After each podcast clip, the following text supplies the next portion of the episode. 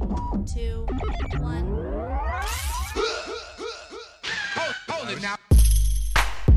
Hold. Hold, it now.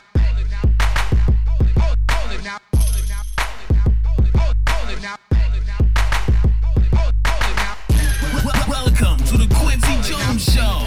You are now in the mi- mix with the two-man tower trip, Quincy Jones and Doc Lesnar. Hey, what is going on? What that do though? Mic check on one, two, chick, chicka. Uno dos.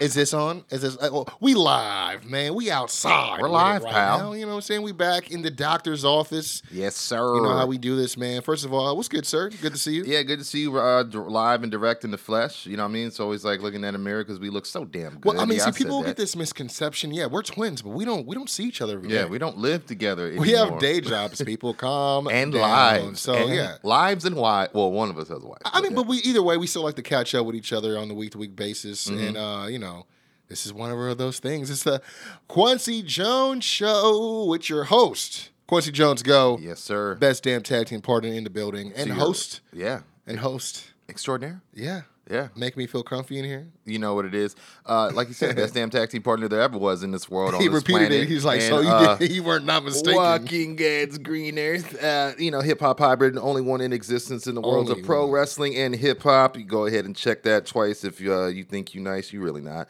But of course, your boy Doc Lesnar, and we back another week, new episode, Quincy Jones Show podcast, as you said. Be mad. Yeah, I mean, because yeah, we we ain't. yeah, we ain't. Um, but, uh, but let's get into some news, man. yeah, a lot of news, yeah. Hot on the presses, my man. Um, I think uh, we got to start it the only way we could kind of start it. Yeah, it's kind of the way the week started. Now that I think about yeah, it, but very um, much so. Let's get the heavy lifting out yeah, the way. Let's go. Let's go. Jeff Hardy, uh, the leader of the creatures. Uh, of course, if you guys have not heard already, obviously has been arrested, multiple charges, including felony DUI. Uh, you know, it's just sad because a lot has happened in the last 10 years. If you guys are Jeff Hardy fans, you've been documenting a lot of this stuff as I have.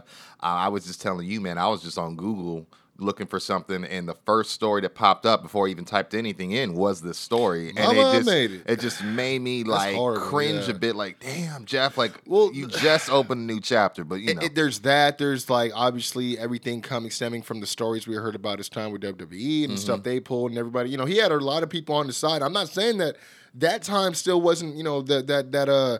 Uh, list of events isn't true, Mm-hmm. but it doesn't do him any favors when this happens because now it kind of discredits everything he was saying. You know what I mean? yeah, and a- a little bit. Because I've been seeing the biggest thing is, oh, WWE was right to do what they did. I'm like, no, because they found nothing still, bro. Like, so you know what I mean? yeah, They- it's just bad timing it really is. And then I told you I was crushed because I literally just heard Mm-hmm. his uh, interview. Uh, the Hardys were on Talk is Jericho for the first time since um, you know leaving WWE because I think the last time they're on there is when they talked about when they debuted back at Mania. You know what I mean? yeah oh yeah the return yeah because you know Jericho was still in WWE too, Mm-hmm. and he was able to talk to guys. But so it was cool to hear him talk about. He was he was talking about his first person point of view, where he was talking about what you know the emotions he went through, the conversations he had with Matt throughout that whole WWE thing and the whole uh, you know drug testing and and piss test, all that stuff. So it's like. Again, you're, he's taking you on this ride where you know you're you're being sympathetic towards him, and then you hear him talk. You know, Jericho asked him straight up if he's sober, mm-hmm. and he's like, without it, yeah, man, I've been feeling good. Like sometimes, man, like it's just he was just talking about like the jet lag and, and flying from here to here and all that stuff. But for the most part, dude, he sounded great, and he wanted to believe him. Wow. Then You know what I mean? And for those who don't know, what happened was Monday morning, about 10 a.m., he was pulled over in Florida. Uh, and like we said, he was arrested on multiple charges, including uh, felony DUI. This was in Volusia County, uh, Orlando uh, portion of Florida. Uh, they listed the charges as a third drug or alcohol related DUI offense within 10 years, driving uh, with a suspended, canceled, or revoked license, and uh, violation of restrictions placed on a driver's license. Uh, Marc Middleton of WrestlingHeadlines.com to the charge is a third degree felony of the DUI, while the other two charges are second degree misdemeanors. Um, yeah, man. And uh, Marc Raimondi of ESPN reported that the blood alcohol um, test that came back was at 0.294 and the second one 0.291 uh, obviously legal limit in florida is 0.08 and you know that's more than three times I was actually you going to ask that because I know what it is here in California, Mm-hmm. and um, it may be a silly question. I just didn't know if that was like countrywide. It Mhm. is Florida we're talking about here. yeah what I mean? and you know sometimes it is a per, yeah i get you and it is a per uh, you know, I mean, a, a per state basis because I believe there are some states you could drink at 18. Yeah, so and that's You know, another thing I was. I was thinking about. Like I was like, well, there's some states that have their own stuff, so maybe it's different. or but consider people adults at 16, which is I was thinking that too. those laws still. But you know what's but- what's crazy? I was thinking about weird because we talked about it earlier. Like this is crazy. It's only been his third one, and not, not to say it like that, but Mm. Yeah. But I thought about. it, I'm like that just could, could be just his third one in Florida. Who knows? You know what I mean? I mean, it did say prior to this arrest, his most recent one occurred in October of 2019. Uh, that was DWI, uh, driving while Because the, the other stuff, the big drug stuff, that Mm. was in a different state. So of course that's that's not the misdemeanors that they're talking about. You know what I mean? yeah, So- and then actually he got arrested three months before then for public intoxication, and then in March of uh, 2018 as well for another DWI. Uh, it should be noted while digging into Jeff's police record, TMZ Sports, who also broke the dash cam, uh, uh, you know, footage. Guys haven't seen that yet, uh, they discovered that the restriction on his license actually required him to uh, only operate vehicles with a interlock device system, which is like a breathalyzer. For Yeah. those who don't know, um, it has to be in place in the vehicle that he's driving. And of course, in the incident um, in the vehicle he had, which I believe was like a white Charger, it did not have any of that apparatus whatsoever. Uh, per PW Insider, Hardy was bonded out of Volusia County after paying a $3,500 bond. His court date was slated for the 14th um, uh, just this week, but it actually got canceled and moved. I, I do know there's a new date. I didn't get a chance to to bring it uh, to uh, write that down. What happened? Did Hogan open a new uh, beach shop? so they had, to- had to move things a little. Uh, I mean, at the time, uh, AW had yet to publicly comment, but they did reach out to Warner Media requesting they stop all promotion to Jeff Hardy in commercials or anywhere else immediately. Uh, and then they did eventually make, uh, or Tony Khan did make a comment saying, "quote We were able to resume contact with Jeff Hardy this afternoon. AEW does not condone Jeff's alleged behavior. We've made it clear to Jeff that we'll assist him in getting treatment for substance abuse issues, which he has indicated he's open to receiving. In the interim, he's suspended without pay, and he can only return to AEW upon successfully completing treatment and maintaining his sobriety. And then they gave the Sam, uh, SAMHSA's uh, national helpline for those you know that know what that is, uh, substance abuse, etc. Um, and you know, Matt has also commented uh, via Twitter said it was disheartening to hear the news about my brother yesterday. Recovery isn't a linear process, and I'll continue doing whatever I can to help my brother be healthy. Being healthy and well is the most important thing for Jeff, his wife, his children, and our family at this time. Um, and it also should be noted that um, you know. I do. I did hear what the sequence of events were apparently prior to this happening. Apparently on the weekend, uh, that Sunday, Jeff had a concert at a local Dave and Buster's. He did perform, and then him and Matt, along with Reby, went to a co- wrestl- uh, wrestling convention nearby. Um, both of which Reby set up and had said that she uh, maintained to all the handlers there that there would be no alcohol to be served to Jeff in any capacity. She said that up until you know the whole day, everything was good. Um, I believe her actual uh, comment was. Yeah, that, that they had actually drove him to his hotel and dropped him off Sunday night. And, Which, and which he- again, interesting because he's not really supposed to be driving. Too. E- So- So, exactly. so, they were like making sure that he got there. Exactly, and her so you know she caught flack because she had put up a, a TikTok video, which I thought was harmless. It was just talking about how just when you think you're gonna get home and see your kids and your family, and then it was like, bruh, you know, and it was like some you know uh, Some little some sort of yeah. yeah, you know, and I didn't think it was that big a deal, but then I guess I mean, she her, has a, she has her freedom to say what she wants because I'm sure that They she would love for this- her and Matt to and her family to be just they're, they're rid forever of this stuff. Yeah, Yeah, because they're all they're forever linked to it just because of her bro, her you know her husband is that's her brother. You know what I mean? Yeah. So it's always like they get the blowback from it already. exactly. So I get her stance. You know what I Yeah, mean? but she she ended up commenting because they her and Matt were being labeled as enablers. She just said, "quote Short of having him sleep in between me and Matt, there's really not much more I could have personally done. I am not responsible for the actions of a fully grown adult." I I was about to say because that's one thing too that I, I could feel when Matt said it's disheartening because he's even talking about in the interview like you know how he's checking in with his brother too. You know? Yeah, So and Matt, you know, let's not forget that Matt had substance abuse problems and and, too. and and you know. Matt, I feel like he's at an understanding of where he is supposed to be in life right now. You know what I mean, as far as making peace with that, right? yeah, yeah, I think he got his priorities So straight I, I, for I sure. can only like that's like if you know hy- hypothetically if like you had a history or something, but you know me, especially us being twins, right? They're probably just as close. yeah, And even though I'm like living my life, I still am doing everything I can, spending as much energy and effort I can to make sure you're good and checking in with you Mm. to help you along your journey. And then only to hear like you just when you think things are going good, then you just you got to hear it through a headline. Yeah. You know what I mean? You're like, and, and that's, that's that's the thing too, because um, that sucks, dude. Yeah, yeah, hundred percent. You know, I mean, I'm and you know me, I'm a big Jeff fan. You know what I'm saying? Yeah, But, man. But it, it's like I think I was telling you, and I'm not gonna go too deep into this, but there's been a few rules of thought with this. Some people blame the rental company because apparently Jeff has been able to rent cars despite the fact that he has a restricted license. Apparently, he has a some sort of other license, physical license that he's been using. You know, uh, whenever since he got back to WWE before he even went to AEW. So uh, there's you know some people think there's fault there. Some people you know like I said we're looking at Matt and Reby, and then of course Mister I gotta have an opinion sucker on everything. Oh, Booker okay, T yeah. he did make a point, but I'll um, you know he kind of said AEW should feel some responsibility. He says, I've seen comments already saying AEW didn't put the drink in his hand and didn't put the keys in his hand, but make him drive and make him drive, I should say. Yeah, they didn't, but I think AEW has some responsibility to bear because you go back and look at the compilation of death defying dives Jeff Hardy has pulled off since arriving in AEW. And I'm gonna I'm gonna tell you right there that pain comes along with that. When you've got pain, a lot of times you will go and drink or take drugs to numb the pain, and therefore, damn it, I just relapsed. Did he try to do it? Probably not, but that's what people with addiction do. So they do have some responsibility to bear here. I mean, and, and when you think about it, there's a little truth to that because it's tricky for a guy like you know I don't, I don't want to say like a guy like Jeff, but I guess for people who do have substance uh, yeah.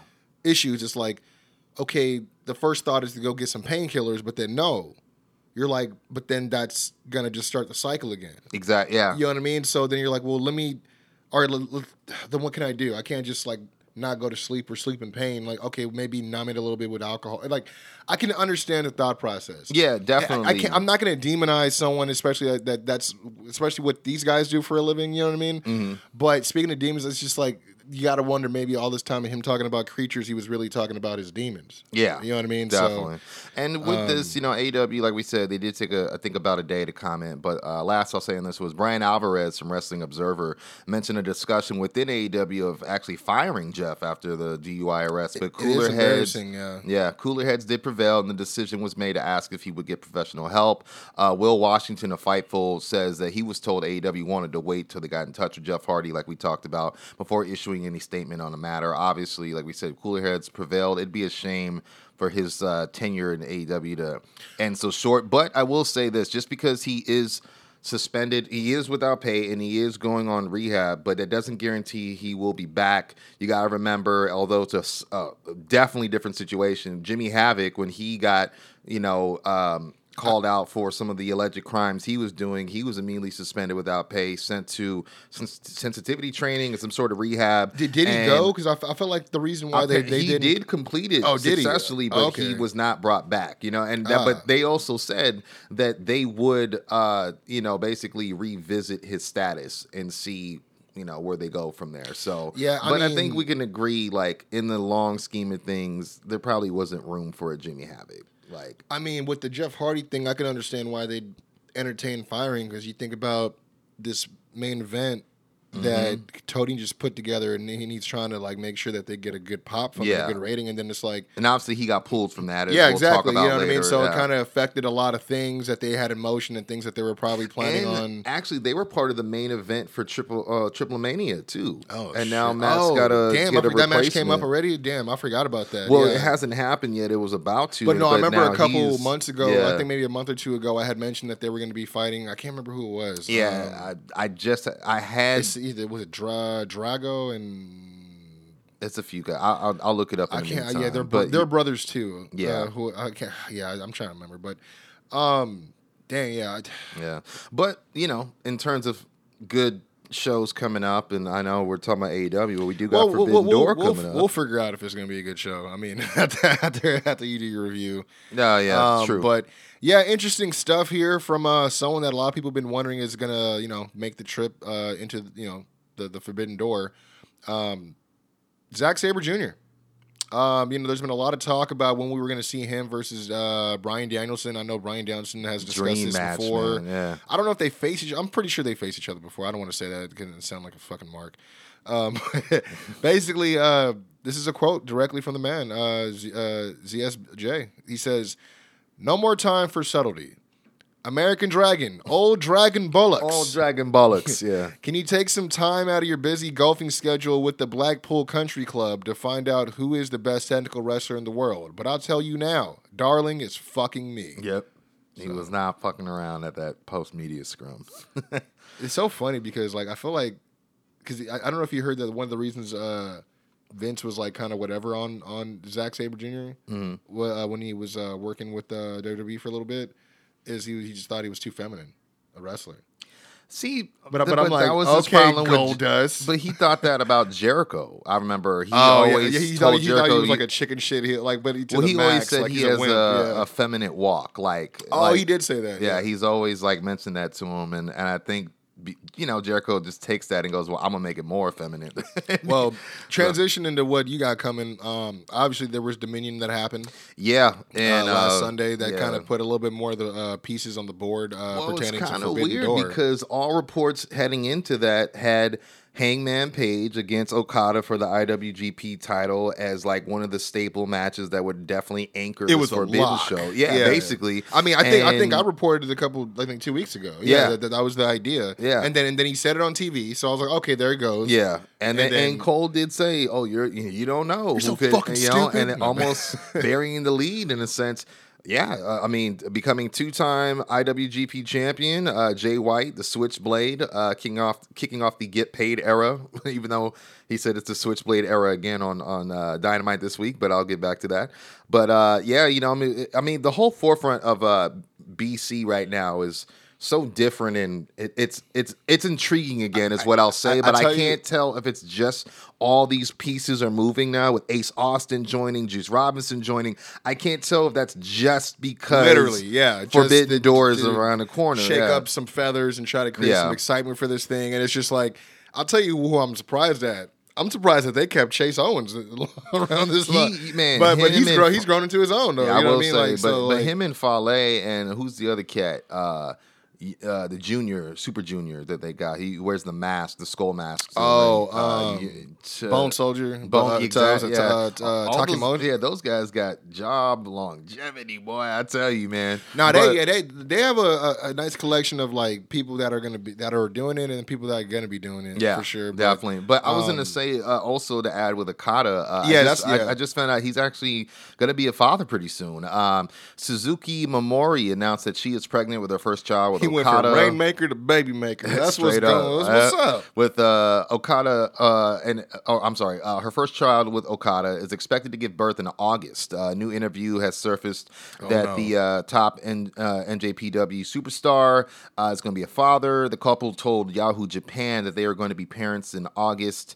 Um, and uh, yeah, earlier this year, he was asked about possibly becoming a dad and said that he would not stop his child from wanting to be a wrestler, saying, quote, I can't say anything because it's a little ahead of the story, uh, but I was allowed to do what I wanted to do, so I don't think I can say no to pro wrestling. So might have a little uh, Rainmaker Jr. Uh, I in another mean- 18, 20 years. You know, them young boys, they start them young you know, boys. So Nah, it, it's it's uh, that's really cool though, man. So I mean, yeah, yeah, definitely, man. Uh, congrats to him for sure. You know what I mean? So Definitely. Um, you know, we were talking about AEW. Uh, obviously, just kind of spin moving off this whole Forbidden Door uh, dual show. Um, but uh, I did want to talk about a newly acquired AEW uh, talent, Toni Storm. She was recently shooting. I believe she was on the Oral Sessions podcast with Renee. And uh, Yeah, she, she was, was, yeah. shooting on uh, working for WWE. Uh, very interesting words, man. She said, It wasn't what I thought it was going to be. A lot of people don't enjoy it at all. For some people, it just works out, and for others, it just makes them miserable. I guess I just fell into that category. I guess it just wasn't for me at that point. Let's face it. They just fire people left and right and center out of the blue. I could be fired next week, and then it's like, what's the point? It's just it just got very pointless to be honest, and they don't give a shit, so why should I? I mean, that's you know, that's pretty big. I and- mean, to them, yeah, it's it literally is just another type of, you know what I mean? yeah, and I heard that she was they had pitched to her some sort of love triangle. Yeah, because I was gonna say they did have her on SmackDown where she was showing some interest in in uh in Boogs, but then like also you would always see like Dolph kind of like in the cut, like, "Hey, why don't you uh, give it a real?" Man? I'm like, oh, we're doing the Mandy thing again. Like, Mm. I'm like, bro, how many girlfriends are you gonna date in fucking WWE on screen? Like, you know what I mean? Like, if I'm you, I would be you. tired of this shit. Like, you know what I mean? Like, uh, I- and I'm not giving Z- Ziggler shit for that. I'm thinking, bro, I I could be a viable guy. Mm-hmm. You guys give me some some shit, you know, some real shit. I'm in a tag team. Yeah, Hello? seriously, seriously. but speaking of uh, mm, ladies done with WWE, uh, I know this made news as well. Paige or Saraya Yeah, Knight. she uh, um yeah, she she put out a tweet. I don't know if you had it. yeah. I, I she, yeah, she. I, I got most of the statement, but basically, yeah, she's done with WWE. But uh, you know, she penned this. Uh, you know, she said J- July seventh will be the last day. Uh, she's thankful, appreciates opportunities the company has given her. Will always be appreciative of the ca- uh, company that took in an eighteen-year-old British pale emo girl that didn't look like your average diva, giving her the chance of a lifetime and making her feel like a superstar. You know, she says, I know after my neck injury taking me uh, out of in ring status, uh, you know, it was hard to keep her around for as long as they did. So she's thankful for that as well. She thanks uh, the WWE Universe. She says, I think the toughest part, weirdly enough, is having to let the Paige name go. But Saraya is a hell of a name. Kudos to my mom for that one. FYI, I'm not saying I'll never be in the ring. That day will most certainly come again, wherever the return um, or wherever the return may be. And then she just said thanks to WWE. She also clarified that it was not her decision. Uh, WWE did not want to re-sign her. Uh, she said she says I don't want anyone." It sounds like a Nick Khan thing. yeah, I, I I mean, I, we- assume. I mean, with, with, with the way that she even said, like, you know, there was no reason for you guys to even keep me this long on on payroll. Yeah, You know what I mean? So, I mean, I, and I'm sure, like, it's the rude thing to say, but when you look at the reasons why they got rid of so much talent and, and how, about how much money was costing them to keep them there for doing nothing, it's like, yeah, but, eh, yeah. you know what I mean? So, uh, who who knows, man? Yeah, she and she does say, "I don't want anyone to think this was my decision to walk away. They weren't using me to my full potential. That's for sure. It's fair. Why yeah, do they?" I, and and I did hear that she was adamant, like, "Yo, I'm I've been feeling better, like you know, Yeah. but you know how they are about that." yeah, shit, and I'll get know? to that as well. Uh, she says, "Why do they need to employ me to not do very much for them?" Uh, I understand there's opportunities I could have done. I think they just want to focus on people who are wrestling. And when they asked how she's been feeling, like you said, she says, "I feel like I can compete again." And they asked if she would work for someone else. and She said, "Sure, if the money is right." So.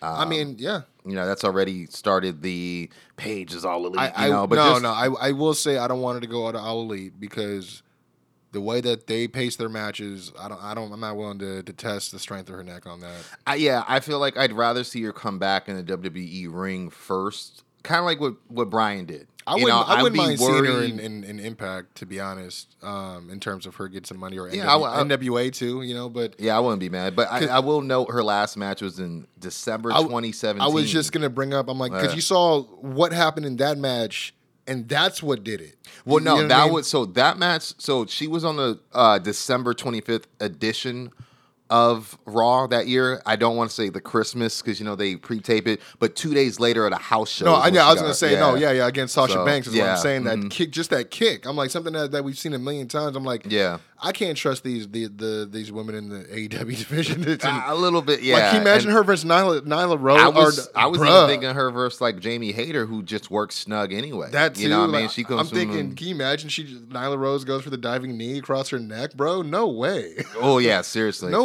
way. But she, you know, after that, she did have some stints. She was a what, Kabuki Warrior manager, and then Yeah. she was a backstage or She did host GM, for right? for WWE backstage, yeah, and she was GM Yeah, as well. So, but like I said, she does have a no non compete. So she's done July seventh, but July eighth, she can go anywhere she wants, man. That's cool. And I think what she should do is she should go on an interview tour and I think so too. you know just get her name out there and you know Yeah. Yeah, you know, but yeah, that's cool. That, that's Yeah. that, that's what that's good for her. Let's just hope that she doesn't go running back into ADR's arms anytime soon. No, no, I think she's smart now. I mean, well, she's got the long time boy. I think she's engaged too. Uh, I forgot his name. That guy. He's, he's a- Quincy Jones. there, there you go.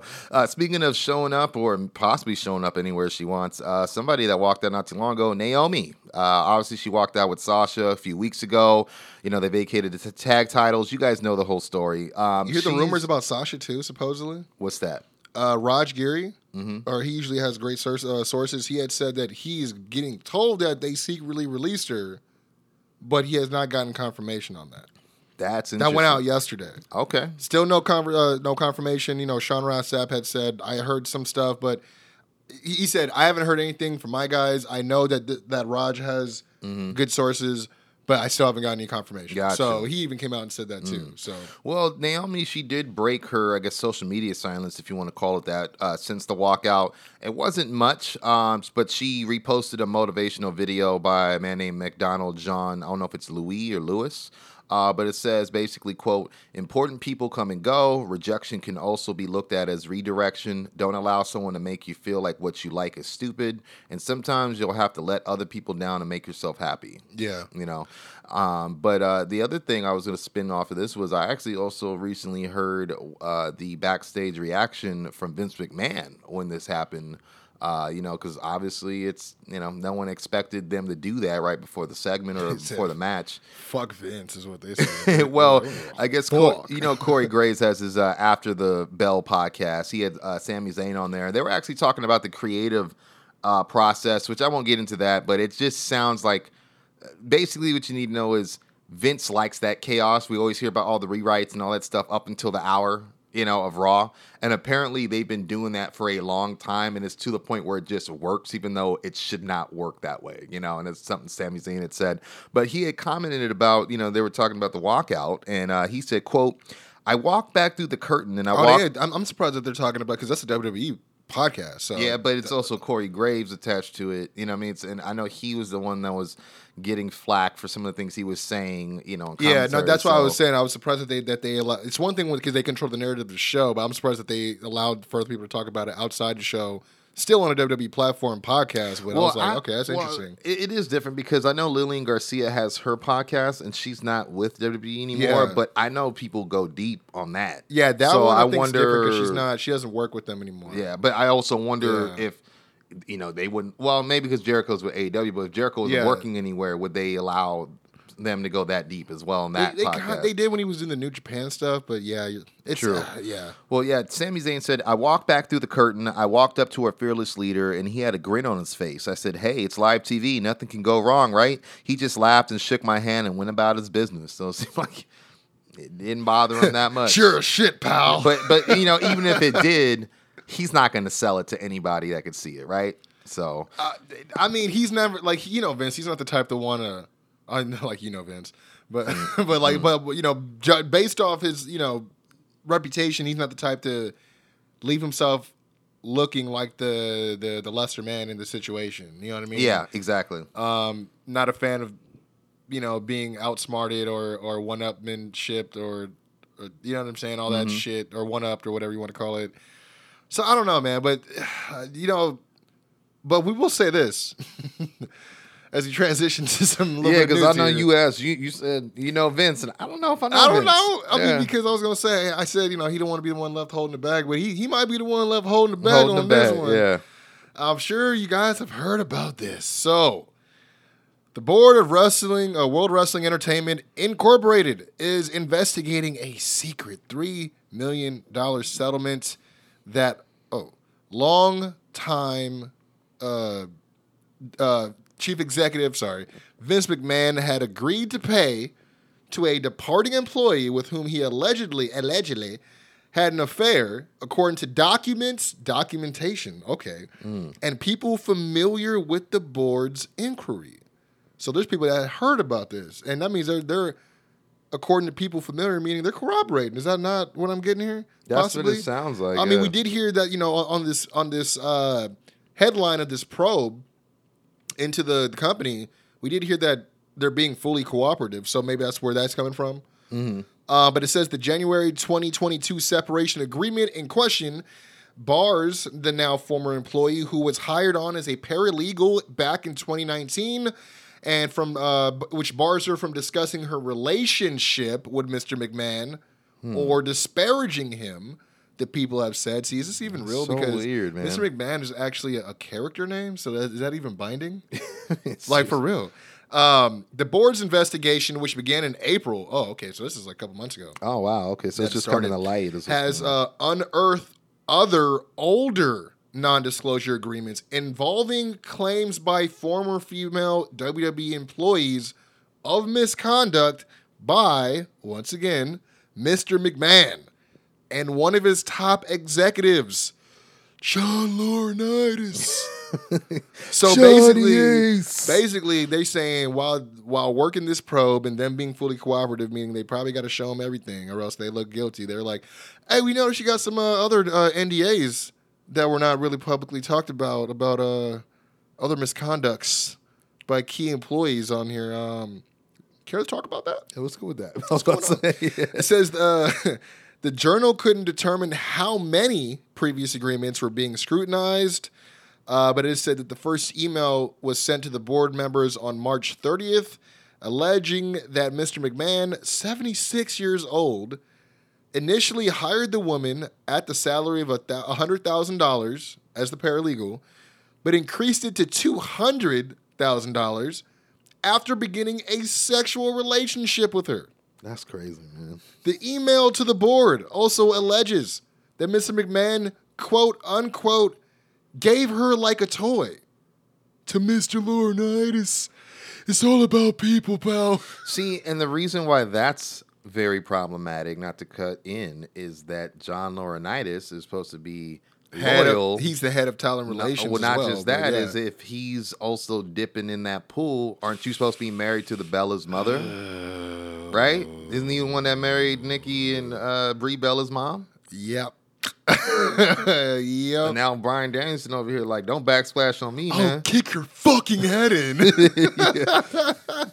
uh, the board is investigating the allegations in the email. The people familiar with the inquiry said, quote, my friend was so scared she quit after Vince McMahon and lawyer Jerry paid her millions of dollars to shut up, which that was telling to me because only certain people know that term lawyer Jerry because it's short for the WWE's longtime lawyer, Mm-hmm. Yep. Jerry McDevitt, who Though I did hear that he was gonna be uh, on the stand, like being, retiring soon. I think I heard after that too. Well, I think he was on Because I felt like I was gonna say he was on dark. He was on dark, side, of the ring, and I felt like when I when I heard that news that he was like, "Man, I'm I'm getting too old for this shit. Yeah, like I'm getting out of straight Dodge. up. I'm going to Boca. Fuck this bullshit." Mm-hmm. Uh, but yeah, basically, yeah. So when they said lawyer Jerry, I'm like, oh, okay, they're they're familiar. This is someone who knows who this guy is. Mm-hmm. Uh, but yeah, basically, he's the guy who ne- negotiated the deal uh, that they're talking about. The the uh, the one barring, you know, from the, the disparaging and all that. So Mm. so he he's obviously knowledgeable since he's the one who negotiated the terms. Yeah, Ooh, don't call him to the stand. Ooh, That's mm. I'm sure you can because a client, you know, and I'm sure he's. But yeah, that, that was depending it. depending the consequences, he might stay loyal to the end. Consequences. like a lot of people are like, this may be like like everyone's like, you know what everyone's seeing? They're like, this is Nick Khan's move to fucking take over That's kind of what I thought about too when I heard about it. 'Cause everyone's- and and, and, and I was like, He, no, like, not everything's at work, brother. But but but but tell me you don't think he's smart enough and rich enough to hire somebody to find some shit out and then be like, oh, okay, this is leverage. I wouldn't even be surprised if he set the whole thing up and was the one that told him, you know, if you're gonna mess around, you should probably give her a little Back in extra- 2019, Yeah, he was yeah. like, I'm Well, he- planting the seeds. Actually, I don't know if he if he came in in 2019. I know he was helping. He got brought on after he helped orchestrate the, the Fox deal. So I don't I know when that that, was- was, finalized. But yeah, if he was there, it's tough. It's tough. but yeah, it's getting pretty icky over there, That's man. wild. Like, Sloppy shop over oh there. man, yeah, it's one of those things though where I don't feel I don't feel sorry.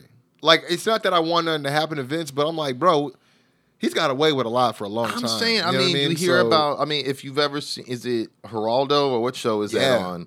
That that uh, he's on there and he's he had bullied like a bunch of people. Like, like oh, there well, was he's that. getting lambasted by a lot of people in But the there was that crowd. ring announcer that Yeah, the ring announcer was there. Um, Uh, that Ring told him straight scandal, up. Yeah, that told that him he was lying, and that was really hard to watch because you could look at Vince and tell like he was like, this motherfucker actually went against what I. yeah. Like, he's really But- trying to but you- embarrass But me. you yeah. could also tell that he's lying. You, Oh, you, you could can tell, he's that lying, he's doubling. and, you could tell he's infuriated that he thought, like he thought that he had this guy under his thumb. That he- Yeah. like oh, how dare you? Try or that he was in a position of power and now Yeah. he's in this air. He just seemed like his whole position got. It was thwarted. weird to see him in that Yeah, position, and he didn't know what yeah. to do. He was like flailing a little bit. So and, yeah, and, and that's not usually. Yeah, that's not usually And the, the, the, the the side of him we yeah, see. and Yeah, that's yeah. not counting the referee Well, situation, the female referee. That's what I was gonna say, yeah, too. the. Wendi Richter situation. The- like I said, the ring boy Yeah, covering some of the Pat Patterson stuff. Rest his soul. TV. Rest his soul. But you're not going to tell me none of that stuff happened with Pat Patterson. No, I'm sorry. I'm so- I mean, like too many stories for for too much like smoke You're not, not to gonna tell me that it's not happening because there were settlements paid out, and that's all I'll fucking say. Yeah, exactly. Um, So- but that's that's the news, right? Or yeah, that's more? about the news. All yeah, right. yeah. Well, um, it's about to get a little bit more shitty. No I'm playing. We're about to goddamn, goddamn NXT 2.0. The fuck out of my TV. Mm-hmm. I didn't hear anything. I haven't heard any reviews this week. It's but the one thing that I did see that was intriguing was the new uh, challenger for bronze title. But I'm sure Yeah, yeah, there. that yeah, that was that was probably the highlight. Um, yeah, let me let me let me take you on a trip, y'all. yeah, please Yeah. do. Mm. 2.0 style. uh, we start off with uh, Creed brothers defending the tag straps against Edris Enofé and Malik Blade. Um, I didn't take notes on this because it was a long ass match. Um, it was good, but 15 minutes, title fence, bit clunky at times. Uh, as there were a few. Bo- Look, I ain't got nothing against Edris or Malik. I don't know if them as a team have that chemistry because they were kind of the ones that were being clunky a little bit. Um, but I will say that yeah, there was a few botches as well, including the during the finish uh, when Julius was trying to hit that that what that kind of cartwheel takedown he does. Oh, yeah. Yeah, that he like he like picked the dude up and then dropped him, and then he had to pick him up again and do it for real, and then like the crowd just totally died out, like it sucked. Mm. And then like you know Brutus came in with the running low lariat, and then it was just like. Just over after Yeah, that. they did it. Yeah. but to be honest, the reason why I was mad at it, I was like, "Yo, bro, you've had shorter matches against uh, guys that are higher on the totem pole than against these two guys. For y'all to have a 15 minute, Mm. Yeah. like you open No, the I- show with it, like no entrances, they were already in the ring, 15 minutes straight up, Damn, that's crazy. two They do. two did they commercial breaks, Did they two look good? picture in picture breaks, bro. Damn. yeah, Did they at least look good coming out rocking the belts? Yes, Okay, no, no, no, the creeds were great, but like I said, it just I don't know, I think maybe that they need to do something with that tag team. Yeah. And there's a little bit on that I- I'll, I'll talk about later. But from here, we got this weirdly produced. And I, I, all right, let me not, you know, like I said, I, let me not run it back because I actually wrote down at the end. Let me wait before I shit on it, and then I'm over here shitting on it. Apollo Crews vignette here. Camera quality was kind of poor for the effect they were kind of going for. Um, but he's shown in like a standard typecast diner scene where he's writing in a journal, but like he's thinking out loud what he's writing and uh, he's talking about like his accomplishments on the main roster, but he said like you know you could still hear the whispers of those three letters like ringing out in his ears, and it brings me back. Like the it's NXT and it shows like uh, footage of uh, his run in NXT and stuff. Um, which let's be real, he was kind of like the Keith Lee project before the Keith Lee project for NXT. I agree. I mean, I think people were talking about Uhaa Nation before they were talking Yeah. about Keith Lee in the Indies. So yeah, I mean, and, also in the sense of look how they booked him in the beginning. They didn't really know what to do with him. Yeah. they just knew he was dynamic if they yeah. put him in a They- spot. They just kind of scooped him up because he had a he had a big buzz. He I was doing the evolve thing too, so that Mm-hmm. makes sense. They were like their their feeder system right there. But anyways, so yeah, he's thinking out loud he's writing when there's like a rude customer like berating this waitress for being too slow with his food, and Apollo just kind of stares off at him, and then like this guy's voice echoes in his mind, and he like it's weird. He like sees himself, like it's almost like he's seeing himself in the future. He sees himself approach the man to ask if there's an issue, to which the man tells him to get out of his face, and then we see Apollo kind of snap and like slams the man's head onto the diner table, knocking him out, and then he like nods at the waitress, and then walks back to his table and sits back down a- at, as journal, right? And then he snaps out of the out of this thought, and then he actually shows him getting up and actually approaches the man in real life and just basically reenacts what he just did in his thought process. Which I don't know if it was supposed to be like a Denzel like deja vu type of thing, hmm. but like I said, I'll wait until like another you know one of these uh, to peel back the layers a little bit more before I judge it. But if that's where they're going with it, I can't see Apollo in that. Like, because it came off as like, man, I've seen some stuff and done some bad things, but in order for me to repent, uh, I feel like I'm just gonna have to like, I'm just like this, this badass nomad. To, but but when I see some injustice, I'll just whoop some ass. So man. he's Luke Cage now. Yeah, kind of. You know what I mean? Like, and that's why I was trying to figure out Because even when the- you said that, I was like, I could understand if it's like a hypothetical. Because say I confront this guy, this is hypothetically how it could go. But the way you said it was, it's almost like he saw himself in the future, then he did it. You Yeah. know. And so I was like, um, maybe that's not how. And then when you, I was like, that's exactly how it sounds like it played Yeah, out. yeah, so that's was. confusing. So Yeah, because like when you go, he walks up to the man. The guy says, "Get get out of my face." You just it just instead of showing him slamming it, just like the it just shows Apollo's face and it just goes black. Mm. And I'm like, okay, that's weird because you were happy go lucky last week. You know what I mean? Yeah. Uh, anyway, we had Tiffany Stratton versus Fallon Henley. Um, This is a rematch from the uh, the semifinals from the the breakout tournament. Oh yeah. Uh, you know what? Stratton getting better. Henley was really over with the crowd. She has a really great stiff. I was gonna say uh, she's got a good look. yeah, she has a really great looking forearm. Uh, I think, and, and the way her body language is when she's like in there, like she's like she, she's ready to fight, and like she does this thing where she just paces around like a madman, and she's like, "Oh, I gotta go and get her." You know what I mean? Where you're like, "Yo, she looked like a wound up country chick ready to whoop a bitch's ass." Like, like- no, you like know, Mox kinda no has that offense. too. Yeah, hundred percent pacing where he paces back yeah, and forth. Yeah, yeah, okay. and, and so you kind of you you get into it. And honestly, I haven't seen a character like that. Like you, you saw him try with like Nadia back in the day, but like yeah, this is kind of I dig it. I dig Mm-hmm. Yeah, it. Okay. it, work, it works better than what they're trying to do with Lacey Evans right now. You know what I mean? I got nothing to say about that, man. Yeah, yeah. That shit's all over the place. Um, Henley wins via a small package after a distraction from Wendy Choo, who came out with a bucket and feigned like she was going to throw it uh, at, uh, Tiffany, but it was just a bunch of confetti. so that's her new. uh She's got a target on Tiffany now, huh? Well, yeah, they were kind of doing some stuff. I think Mm. before. I don't know. Yeah, it's hard to keep track of this shit. I, it's, it's for me. I'm like, do I even reference what happened last week? Are you? Are, do you care about the continuity? I know they do. Oh. Uh, Cameron Grimes segments. There were two, but I decided to put them together. Uh, he's seen walking in the back with a suit on, uh, pretty much getting complimented on his match against Carmelo Hayes. I don't know if you had a chance to see it uh, from in your house, uh, but yeah, he's getting complimented by a few people, including uh, Bron Breakker was another guy. Uh, with you know each person independently, you know, kind of trying to give their condolences on his loss, to which he just would repeatedly respond, you know, I'm not looking for sympathy. Um, later in the night, uh, after Edris and uh, Malik's loss, they get approached by Grimes actually. Uh, right in the middle of them talking about going to the club to cheer themselves up and going to go look for girls, and Edris is like, "Oh, I'll get, I'll get dressed in the car like always." I'm like, "You ain't never got a shirt on, bro." Like it's hilarious, but it's like, come on, man. Um, These And guys then- sound just lame. but like, no, but no lie, Grimes keeps it a buck one thou wow with him with Oh, this okay. shit, bro. Uh, Ooh, he- he used that- yeah, that Snoop I had Dogg to. right there, yeah. no, well, t- yeah. Shout out to Conan too. He likes to say that shit. Mm-hmm. Uh, but basically about waste them wasting their talents and criticizing them for wanting to leave the show early to hit the club before the main event. Tells them they're doing what they. He said we're all here doing what we love to do at the place that we love to do it at. Mm. But says that you know you can't just wait around for opportunities because championship matches don't always come through. Uh, and basically tells Edris he looks like a damn statue and he could potentially be a future champion, but his uh, his problem is that he's not hungry enough. So, I, so that's the only reason I was like, oh, he kind of he kind of focused more on Edris than he did with Malik. Malik was just kind of in the back, just watching intently. So I was like, oh, maybe the, this could be a heel turn or something. Hmm, Okay, So, but only for him, not not the partner, not for Malik. I mean, he was talking to both of them, but like, yeah, in that part, his focus is mostly on Edris. Like, he didn't say shit about Malik. He said, you look like a statue. You know, Got you. He was talking to that man. So, uh, for me, we got a Lash Legend video. It's her sitting in a chair, basically running down the timeline of her athletic accomplishments.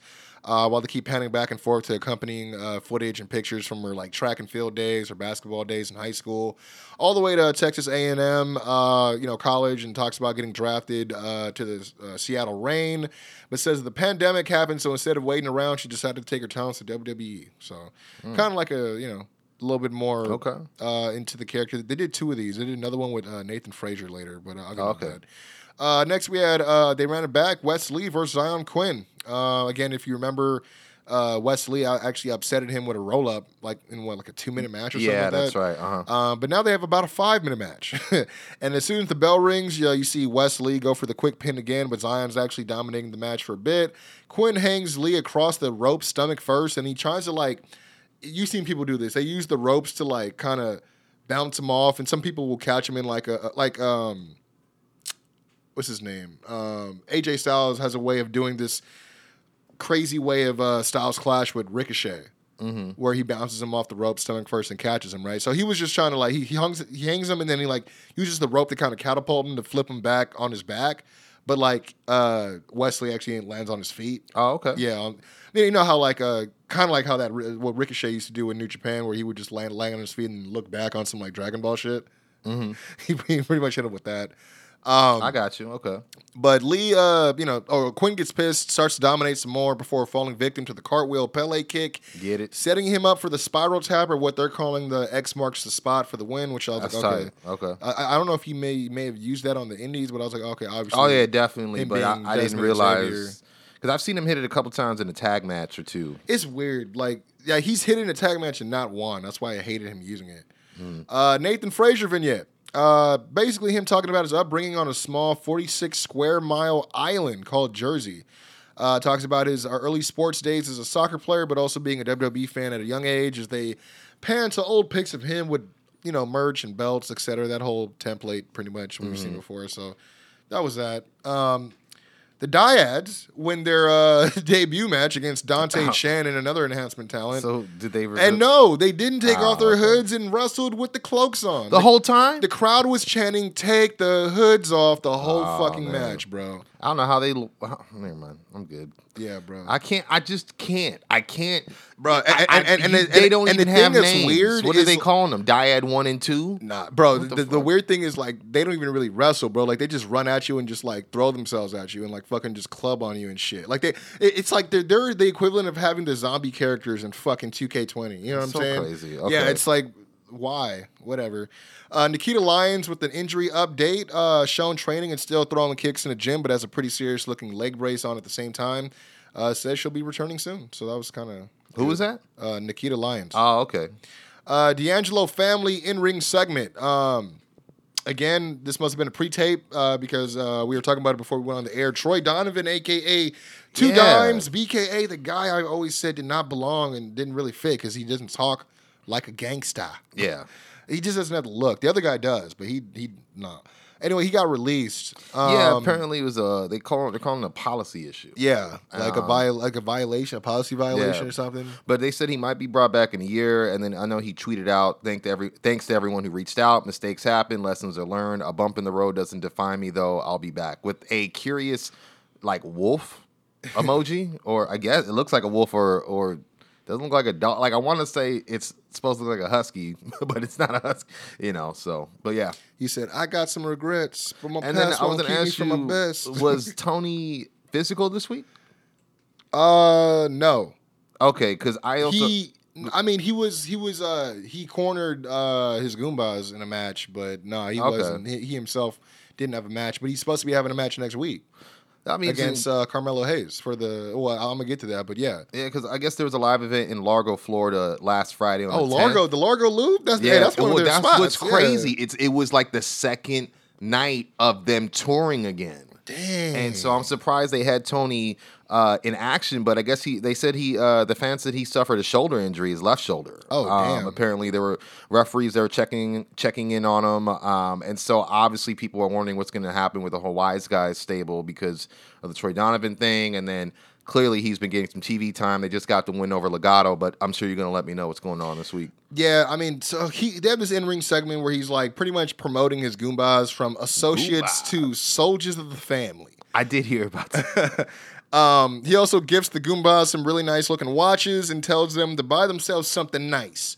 Hey, hey, take Maria out and, and do something nice for her. You know he's that whole that shit. again. Yeah. Yeah, yeah. Tony D then quotes Ray Liotta, obviously R.I.P. You know, Mm-hmm. but in the Goodfellas, as he tells LDF, he's scolding them.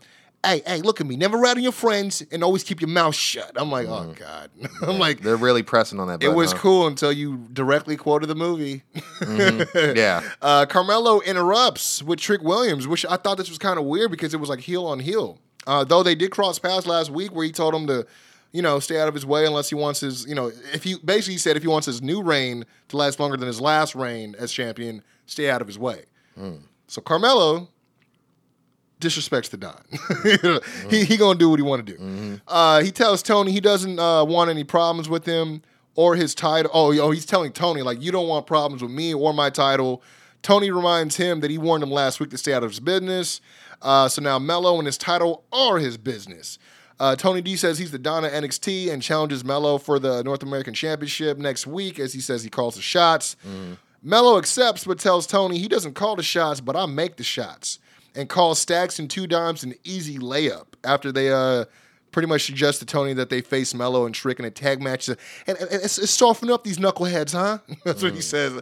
But I was like, oh, he called y'all. He called y'all layup. Damn. Yeah. That, that was He kinda- treated him like it too. I ain't gonna lie, the match wasn't that long. I ain't gonna fast, lie. fast break, huh? But but but you know what? This next one is gonna be uh kind of similar, but it's a travesty. Uh Bron Breakker uh versus Duke Hudson, NXT Championship. This was not the main event. Let me just tell you that. This match came together because early in the night, uh, after Bron Breakker had that little run in with uh, Cameron Grimes, Duke Hudson was in the back, like, "Oh, come on, man, you, gotta do better than that. What you what you expect? You know, that whole like, I'm in the back, Yeah. but I'm still gonna be like, you know, yeah, needling, I, but at I you. but I still have an opinion. Yeah, yeah. So like you know he's still you know harping and bragging about beating him via DQ, and he, he's tired of it. Uh, so he makes a challenge to Duke, and Duke upset, uh, accepts the challenge uh, for the title. Yeah. Um, he actually he slaps him on the shoulder. I'm gonna go get the match made, and just walks off. I was like, oh, we're getting Damn, this. I'm like, okay. okay, this is cool, right? Yeah. No, it's not cool. And this is why. Wow. Okay. Hudson attacks Breakker before the bell, but Breakker fights back with a big German suplex. The, the match has officially started. He hits that catch power slam early before hitting the running spear on Duke, where he kind of clips the bottom of the ropes and just squashes Duke. No bullshit, picking him up for the press slam, power slam for the win. That's it. That's it.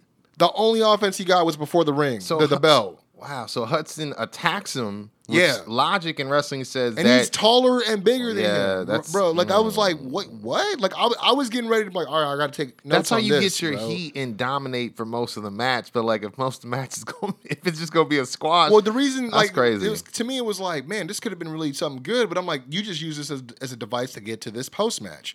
Cameron Grimes music hits, Mm-hmm. comes out with a microphone and says he, you know, he wants to finish the conversation they were having in the back. Says everyone in NXT knows that uh, if Breakker didn't have his family name, he wouldn't have the championship. Says that while he respects him, he says that I'm not saying you were eating off a silver platter, but you definitely were still eating better than me says Bron is built like a truck and gets better every time he's in the ring, but lacks the amount of heart that he has, and will put his heart up against any man or woman in this business. that's not a that's not a uh, cap. No, that's a, that's not a, that's a shoot. Mm-mm, Yeah, that's no cap, yeah. Says that he's tired of everyone cutting the line and all these catchphrases because he says if I'm gonna go to the moon, then hell, let's launch the damn rocket. As he challenges Bron Breakker for the NXT Championship at NXT Great American Bash, Bron accepting. All right. Yeah, he, he You know really, he's got some. Uh, he really sold it. To be honest, I mean, Grimes, I think has some good. Is very synonymous with Amer- the great American Bash anyway. Like with his NXT tenure. So this would be. I, to me, it's interesting. It's a different type of opponent. I was curious where they were going to go with Bron. I thought they were going Dude, towards are they- are- Hudson, are but clearly not. Rocket, American, American, uh, Great American Bash, Fourth of July, ID4, Independence Day, space movie. I don't know. is, is, is it a reach? Is, it- is it too much reach? It, it's it's it's like a twenty percent reach, but it makes sense though. You got me there. You got me in the building. Oh man, but um, next we have the Diamond Mine segment. We see uh, Tatum Paxley. If you remember, she uh stepped up and challenged um, who was it? Alba Fire. Okay. Uh, when when Lash Legend was talking shit, and then Lash Legend kicked her in the face. yeah, that's right. Yeah. But yeah, we see Tatum Paxley on a phone call, and oh, actually now just for reference, she actually before that she was seen always like working out in the gym and getting bullied by Ivy. yeah, that's You know right. what I mean? You were 'Cause telling she was- about that. "You- Yeah. You're not Diamond Mine material. Get out of here, you scamp. you don't have a membership here. Uh, we, but we so we see Tatum Paxley on the phone call at the gym when she gets approached by Ivy Nile. So she cuts her phone call short, assuming you know more burying and bullying is coming her way. Yeah. But uh, Ivy actually compliments her on her hard work uh, recently, and Paxley actually thanks her and walks away before Roddy rolls up with Damon Kemp and asks her, "What's up with you talking to her?"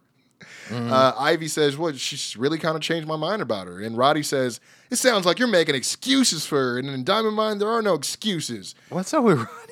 Just then, Creed brothers come in, you know, uh, hot off their win. Uh, as Roddy criticizes them for shaking uh, Edris and Malik's hand post match because they, they did a whole, you know, respect Yeah, thing. respect. Hey, Cre- respect, hey, the dog. Creeds relentless. They, they tell Roddy, you know what, dude, you were right last week about the title match. As Julius claims, you know, I, you know, we all get it. I mean, I get it, but you know, Brutus though is more of a visual learner. So what we did is we actually booked you guys in a tag match for next week, you and Damon. You know what I mean? Kind of stirring the pot. Mm. Yeah. And then you got Roddy's trying to, you know, say that oh you can't because of his ankle from a couple weeks ago, and then Ivy comes in like, but you just said Diamond Mine means no excuses, right? Mm. He's like. Yeah, no excuses, and storms off. You hear him, and, let's go, Damon. Ah, Damon okay. runs after him. I was like, oh, okay. I was like, yo, Roddy's actually getting a little bit uh entertaining. You know what I mean? Uh, we got the Giovanni Vinci re-debut, as I call it, against Guru Raj.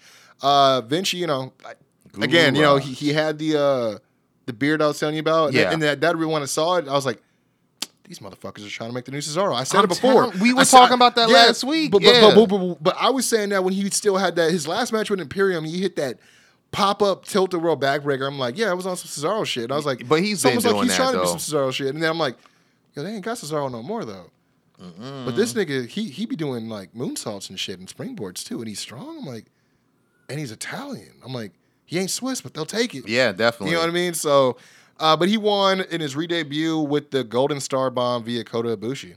Really? Yeah, I was gonna say the Spirit Bomb, but he, Bomb, did, he yeah. didn't just pop it on. You know what I mean? He, he actually last rided him. He was like, okay, well now that you're not. the not sit out last ride for the. uh, we got Solo Sikoa who challenges uh, Grayson Waller to a match next week. It, it was it wasn't worth a, a, the full. hype. Yeah. I mean, you know, I'm just letting you know what's going on. Mm-hmm. Uh, we did have the Mello Trick Williams match against uh, the the two layups, um, two dimes and stacks. Mello in the ring with a bunch of greenhorns in about a five minute match. Finish comes when Cruz tries for a springboard clothesline on uh, Trick. I'm sorry, crossbody on Trick Williams because you know, of course, Tony D had the LDF guys down there Mm-hmm. uh, on Tr- uh, Trick Williams, but he evades as Cruz knocks down uh, one of the Goombas instead. Uh, while the ref was distracted as Mello hits the diving leg drop for the win, so obviously caused a little bit of uh, friction. Like, yo, you caused my boys to lose. Like, was that on purpose? Type of shit. Nah, Mm-hmm. nah, I was aiming for trick, eh? Which didn't happen. You're not gonna find that. But Yeah, yeah. you know what I mean. Imagine like, no say. Sorry, bro. Uh, then we had the main event. Um, it's just funny because I was telling you I just watched Blood In, Blood Out. So every time I, am thinking these guys, Hey, I'm like, man, yeah, yeah, Life. yeah. I'm always like, I got some ideas for y'all. Oh man, uh, Indi Hartwell, Roxy. Uh, I'm sorry, Roxanne Perez. I gotta get used to the Roxanne. Uh,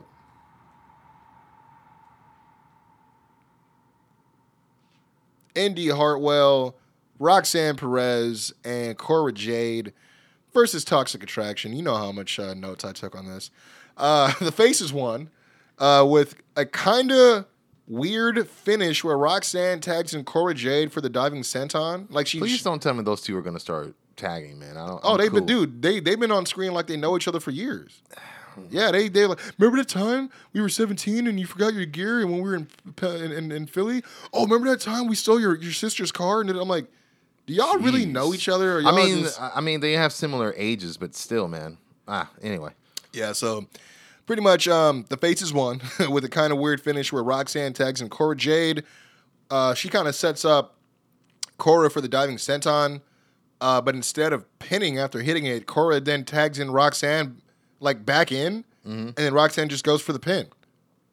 It was weird, and then So they she win. tagged her back in to, to cover, make the cover. yeah, Okay. but it was weird. Like it was almost like something else was supposed to happen, and they were just like they fucked up. Yeah, they just skipped it. yeah, I don't know, but you know, and that's it. I don't know what it, you know. It was just weird, and we had just had to watch the faces of everyone as it happened, and then just watch them celebrate while they while trying to figure out whatever the hell that was. And uh, that was NXT 2.0. That was it. oh. That was it. That was the main event. Yeah, All right. Mm-hmm. they had they had 15 minutes though, All right. but it's a six woman tag match. I'm not Oh, gonna. I get you. You know what I mean? Like yeah, I heard somebody call Toxic Attraction the Toxic Avengers the other day. That's kind of cool. Honestly, that's too. no, don't give them that's that. too They- cool, they- right? Yeah, I was gonna say they, they didn't earn that. but uh, you know, we're gonna take a real quick break, and then we're gonna get right into the dynamite. Light the fuse, bring the boom, dynamite.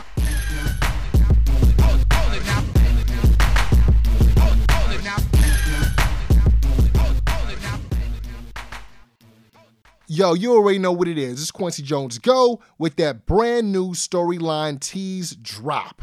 This time featuring one of the most buzzworthy, polarizing figures in the industry right now. Free MJF. That's right, the man behind the brand new modern pipe bomb of 2022. The mensch of the cinch, the one and only. Get the shirt right now because Storyline Tease is better than you, and we all know it. Wel- wel- Welcome to the Quincy Jones Show, featuring the best damn commentary team on the planet. Quincy Jones and Doc Lesnar. Is he the third man? He's the third man. What the hell is going on here? Yerp. Yerp, yerp. We is back. You know what that means? That means you guys just uh, had a really cool break, but uh, now it's time to light the fuse, my friend. I mean, either that or they were taking a, a snooze during the NXT portion of the show, which I can't blame you. Wake up. Uh, it's about that time though. Um, Dynamite. Yes, sir. Um, obviously, I was surprised that they opened the night with because you know it took me a while to. to Brought a little boom. Brought a I little I forgot boom. that Road Rager is one of their weird event special event names because I kept thinking that I'm like, oh, this is the Russell Rage I'm, or the Rock and Roll Rager at Sea. I'm like, oh no, that's something fucking different. And I kept thinking it was the Jericho because they did the bash at the beach, if you remember, and, and only that one year. And I remember even Cody Yeah, they had the whole Beach Miami Break. Vice type of suit Oh, on, I was which I thought was Yeah. dope. Oh, that's right. Yeah, Yeah. yeah, yeah, that's right. Because you, yeah. Yeah. yeah, you was dripping over there. Man, I had my sign that said uh, it was shouting out for you and Megaran, and the other side said uh, hire me. And he, Boom. and he pointed at it, but I can't prove it because I Mm. was off to the side. But he seen me and was like, "I see you." And I'm like, "I see you too, fam." So You know, now, it now you in the Fed. You need to use that that stroke, buddy. Well, Come on, he, coach. he, he, he pulled me aside and asked me the best medicine for a torn pec. Little did I know we are gonna get to this little can of worms. But anyways, by all means, yeah, no problem, man. I mean, we're it's AEW time. You got as yeah, you know, fuck Cody. You know? we're, we're talking about AEW. Of This is all recent, elite over here, recent buddy. memory, yeah. but uh, we kick it off, like you said, uh, sort of uh, in, with a uh, big stipulation: hair versus hair match. Chris Jericho taking on Ortiz. Uh, and I'm gonna just, I know it's proud and powerful, but you know they've been grouping with Eddie, and it's hard not to say LAX because of their ties and impact. You know what I mean? But uh, Regal joins commentary. He calls Jericho a toss pot, which is the term I was trying to remember last Bruh. week. And it you. was funny because he's like, he asked, "What is?" He's like, "If I trust me, if I tell you what it is, we won't be on, on Yeah, TV yeah, yeah, much longer." exactly. So I was like, "Yeah, don't say it because I know exactly what that is." We see uh, Ortiz start Oh, the match man. off in a brawl. Uh, Jericho tries for a Lionsault early on, but. Ortiz gets the knees up. Then he takes the fight outside and he executes a 10 punch in the barber's chair. Uh, Jericho tries an avalanche Frankensteiner, but Ortiz catches him midway and dumps him on the mat with an avalanche powerbomb instead. Yeah. Uh, he hits a mid rope diving headbutt for two, but Ortiz then gets suplexed off the apron to the floor by Jericho before the commercial break. Ortiz returns from the break, hitting a Tower of London and a DDT, but then misses a corkscrew moonsault from the second rope and eats a code breaker from Jericho for a near fall. Ortiz goes for a Hurricanrana. Jericho blocks, gets the walls of Jericho locked in, but Ortiz gets the rope break. At this point, Angelo removes Ortiz's hand off the rope and instigates a ringside brawl that sees Yuta and Santana rush down to help Eddie Kingston fight off the JAS because he, was, he was taking them on by himself. But they were asking a very important question. Well, where they been? yeah, straight I'm up. like, yeah. Why would you like? You gonna leave your man's out there with his whole crew Yeah, ringside? side Like, note, AEW does that A lot. a lot. Where there's no reason why someone should not be at ringside, and I think they just go with some real old school. Well, he's he's a face. It's like, yeah, but if you're a Yeah, but face, you're going to go out there and have your buddies back, Yeah. knowing the games that these heels. I was play. just gonna say, Like, knowing that you're in the ring with the wizard. that's like that. You know what? That's like that's like when um that's like if Jeff and he didn't do this, but like uh it- well he did get attacked I think prior to the match, but if Jeff went against Adam Cole without his brother at ringside and Red Dragons there, you know what I mean, or being in NXT and going against any member of the Undisputed Era and not having someone to watch your back, It's- even though you yeah. got a tag partner. you, you you know know, what I mean? you know how you know how they roll. So- Exactly. But at this point, Aubrey gets distracted, and Kingston slides in and sneaks Jericho with a hurricane uh, back, uh, back. I'm sorry, not back spin, but uh, back fist. Uh, but Ortiz takes too long to make the cover, allowing Jericho to kick out. Aubrey is distracted again by Hager and Kingston on the apron that are fighting. When we see Fuego del Sol runs in, uh, I think from underneath the ring, and lays out Ortiz with Floyd the Bat, then quickly hides in ringside as Aubrey gets back to the match just in time for Jericho to make the cover and win. Uh, you know, post match, we see Fuego join Jericho and Hager on the ramp to celebrate, then rips off his mask to reveal himself as Sammy Guevara. Uh, we hear a huge Sammy sucks chant break out as Ortiz takes the clippers and scissors from the barber's hand and cuts his hair per the stipulation. Uh, Eddie grabs the mic and then calls Ortiz a man of his word uh, while throwing shade at Jericho in the process for not completing his stipulation from their match at Revolution. And Ortiz just yells blood and guts over and over and over and over and over uh, just to keep Hey, no lie, the th- match. this was a gangster ass image though. it really was. Because like With the blood coming down I, am not gonna lie, like I was thinking. I mean, he has like he's he probably spends a lot on on, on what he's doing with his hair right now, right? Mm-hmm. Like he's not. He probably had to grow that for a bit. He ain't gonna want to give that up. Mm-hmm. I'm like with Jericho, he doesn't have to shave it bald. He can just cut it short. He's done it short before. Yeah, I was thinking that But too. then, so when I saw it was the other way around, I'm like, oh, for real? I'm like, man, okay. I guess this is how you make it personal. But then the way that he just started cutting his own hair with no, like scissors, like yo, I ain't even gonna wait for, the Clippers, bro. Yeah, and he like, was clean shaven later on, and we'll get Yeah. to that a little later. But uh, next match, we have the class action elimination match, which I, I'm gonna say, look, I'm I'm all This for is a Wardlow yeah. Getting a push. Yeah. Um, this felt like more of a spectacle. I cared more about the post match in a sense because I like last week that he put you know Scorpio Sky in On his, in his yeah, Yeah, it- within much. his uh what do they call it like he's got his his trigger finger you know on that title that way in but his uh, crosshairs. There you go, crosshairs. Uh, we see a court show type vignette queue up, de- uh, kind of detailing how the match came to be. We see War- yeah, I forgot about uh, that. Wardlow enters to dun, new dun. theme music, which I thought was very, uh, very good. Uh, Wardlow, uh, I'm just gonna try to go through this as fast as I can. He eliminates five guards almost immediately somehow.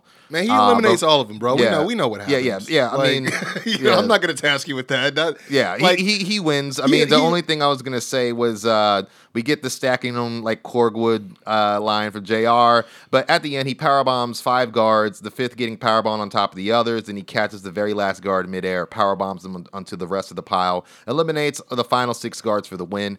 Post match, I thought it was funny that uh, Dasha announced the case is dismissed. Well, won. the other thing too is like how he just kicked a few of them out of the ring and they're just automatically eliminated. that's what at I, that's what I was saying. Like I didn't understand that because it made it sound like Is this a finisher match? No, it, well, it, to me, it's like if they is the ground lava. Yeah. Does that mean that? And because a lot of yeah. guys, and one guy Is this a got power bombed, and the ref literally told him to get out the ring. He didn't even get pinned. He got power bombed and rolled out, and Yeah. then you didn't see him again. It, it was a lot one- for for no real payoff. to yeah, and one guy got eliminated twice. I noticed. Yeah, he did. Uh, Post match though, yeah, she says the case is dismissed. Uh, we see Wardlow drag Mark Sterling into the ring to use a power bomb, but he's interrupted by Dan Lambert and Scorpio Sky in the Skybox, which I don't know why they're not coining that. The skybox, that's that's hard as hell. Anyway, uh, Lambert tells Wardlow simply, uh, you know, if he messes with one member of American Top Team, then the entire the entire team will mess with him. Warns him to watch his back as cameramen actually show Matt Hughes and Tyron Woodley of I uh, ATT bad. sitting at ringside. I felt bad watching Matt Hughes like that. I, I don't know what happened, I mean, he's old. but yeah, I know I that. mean, I don't he, mean to but be he was he was but yeah, he was uh, he was he looked like he couldn't really walk a whole.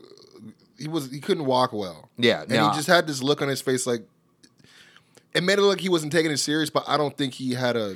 I, a I don't, choice in the I don't place he was believe making. It was weird. is is even uh, active anymore. So I think Yeah. it's just one of those things. Yeah, this might be the most active maybe he's been in a deterioration while. from, like, yeah, and they didn't do years much years in of this. battle. Yeah, maybe. Uh, Lambert tells him to take out the garbage, which incites them to jump the rail and enter the ring. But Wardlow grabs a mic and asks, "Hey, you guys are natives of uh, St. Louis, right?" And they nod. Wardlow says he's also a hardworking Midwesterner and believes the three of them are cut from the same cloth, being that they're too smart to take orders from a rich asshole like Lambert. This convinces them to actually feed Mark Sterling to Wardlow for a final power bomb before all three celebrate inside the ring. I'll give it; it was a cool moment for Wardlow. It was a lot to just- get but there. yeah, and it felt like a kind of ridiculous obstacle uh, to get closer to Sky- but we'll see what's up. Yeah, So, I, I- was waiting to see like if they were gonna do something different than what we already knew was gonna happen with that whole 20 Mm-hmm. on one thing, but they didn't, and it, again, it was kind of just a waste of time. yeah. Uh, next match was one of my favorites tonight. Uh, straight banger, man. D- uh, Dax Harwood taking on Will Yes. Ospreay. Yes. Um, and I tried to condense this as much as I could. Uh, I it's did, hard. It was a great match. Yeah, it definitely was. Ospreay enters wearing the uh, Rev Pro Undisputed British Championship belt during his entrance, and then commentary actually mentioned his recent IWGP United States Heavyweight Title win, noting that both men involved are draped in gold, which I thought was a good touch. Uh, Dax with a huge back body drop before Ospreay lays him out with a shotgun drop kick into the steel steps before uh, picture in picture.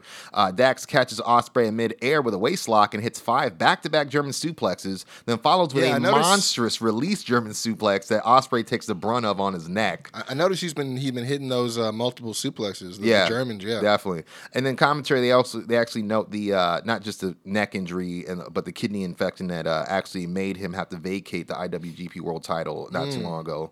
Uh, you know, once he landed on his neck like that, because he I mean, dumped Ospreay- him, huh? Yeah, dumped Yeah. him. Man. Harwood misses a diving headbutt, giving Ospreay time to hit a springboard 450 for a near fall. Ospreay hits a power bomb and tries to follow with a jackknife pin, but Dax counters with a deep British bulldog like roll up for a near fall. Uh, Ospreay hits a diving forearm smash to the back of Dax's neck, then goes for the OsCutter, but uh, Harwood counters and then hits a slingshot Liger bomb for a near fall. They actually did, pop. yeah, they did this spot twice in a row, but I felt like it was frivolous to go. He went for it, then he countered, but he countered his counter, and then he finally countered that counter Yeah. and finally hit the power. Yeah, because he had him on the on his shoulders, like Yeah, an the electric, electric chair, chair, and then yeah. spun him around. Like the crowd was like they were they would they were with the whole ride until he hit that spot, and they were like, yeah, Yeah, and the way he came, man, he came down. Yeah, it was great. Uh, he gets turned out inside out with the lariat from Dax, but uh, Ospreay bounces back with what I can only call a tilt a whirl style Liger bomb, and an Os cutter for a very near fall before lining up Dax for the hidden blade for the win. Post match, we see United Empire's Kyle Fletcher, Mark Davis, and the new IWGP Heavyweight Tag Team Champions Great-O-Khan and Jeff Cobb slide in, and they begin to advance on Dax when Cash actually hits the ring to save his partner. Uh, we see again, why wasn't he already there? Exactly. Uh, well, maybe I mean to be fair, Ospreay didn't come out flanked by anybody. You know. Oh, that's true. Um, but Roppongi Vice they rush down as well to even the numbers, but United Empire just decimate all four men until Orange Cassidy's music hits to much fanfare. Commentary reminds fans he's also a member of Chaos as he enters slowly and shares a stare down with Ospreay, who eventually takes a powder. Once we see FTR and Rapongi stand tall behind Cassidy, um, and that's kind of it for that. So I'm curious what's going to happen on the tag team side at Forbidden Door, but it was uh, yeah, they made know, it seem like they were gonna do like some five on five shit at first, but it- yeah, and I'm glad they're not going that way. Yeah. but I don't know if I like the fact that it's going to be Will Ospreay taking on Orange Cassidy at Forbidden Door. Is it intriguing? Yes, but n- not enough for me to go. and it's for the the United States Heavyweight Championship. yeah, it's tough I'm not to go. You didn't want Pac or somebody else. I mean, I know Pac's in the or Pac's in the uh, tournament, but it's hard not to think somebody like that. Did he win his match? in Uh, yeah, he- tournament? he oh, you did. did advance. Yeah. Yeah, yeah. Mhm. So- Because yeah, that's that's the thing. Is like all again, all he did was just return, throw up a, a thumbs up, and now he has a championship match at Forbidden Door. Yeah, you know what I mean? It's yeah, like he wasn't really involved in the whole thing. Yeah, I, I, I totally feel you on that. And I'm also wondering what's going on with Chuck because we've been seeing little things on BTE. Yeah. where he's slowly cutting out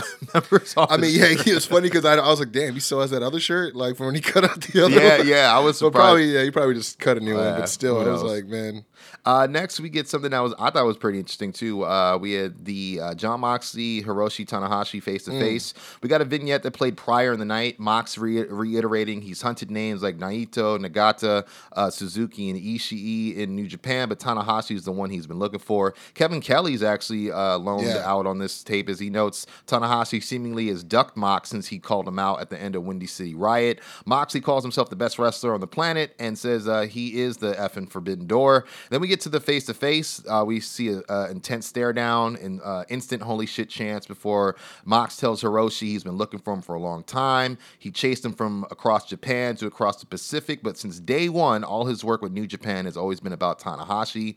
Says in an industry filled with numerous championships, Tanahashi is the only man in wrestling known as the Ace, but uh, he vows that not for long.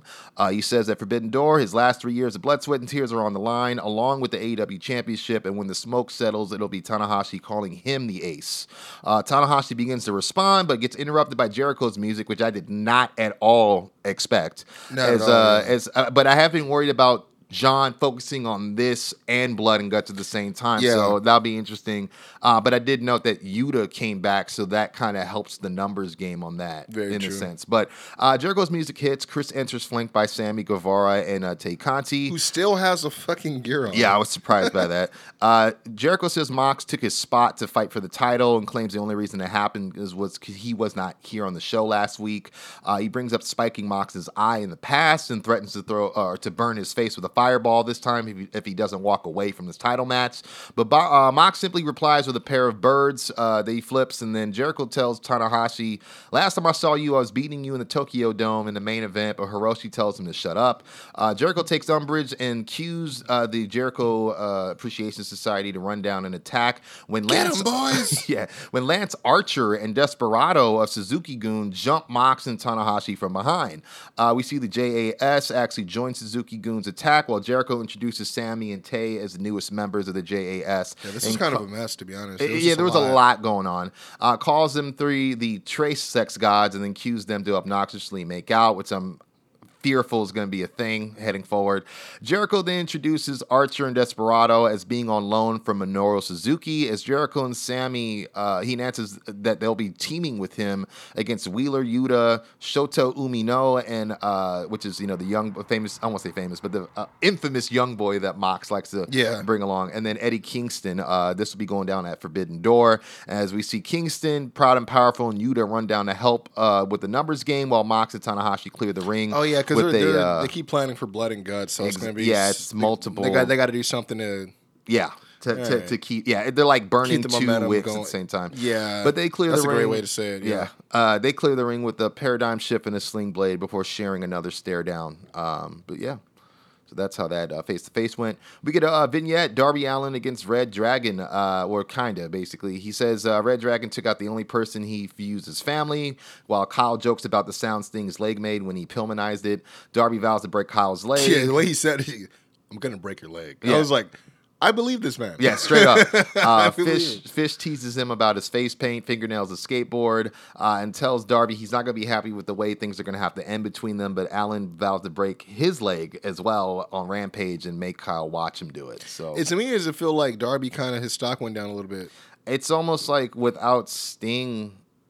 I don't know. I just enjoy the tag matches. Yeah, he doesn't. know yeah, what it yeah. is. Without the yeah, but you know what it is too. Is they haven't really booked him on any substance or any type of like, you know, there's nothing really for him right now. Yeah. He's not really involved in anybody except for this. But you know, Yeah.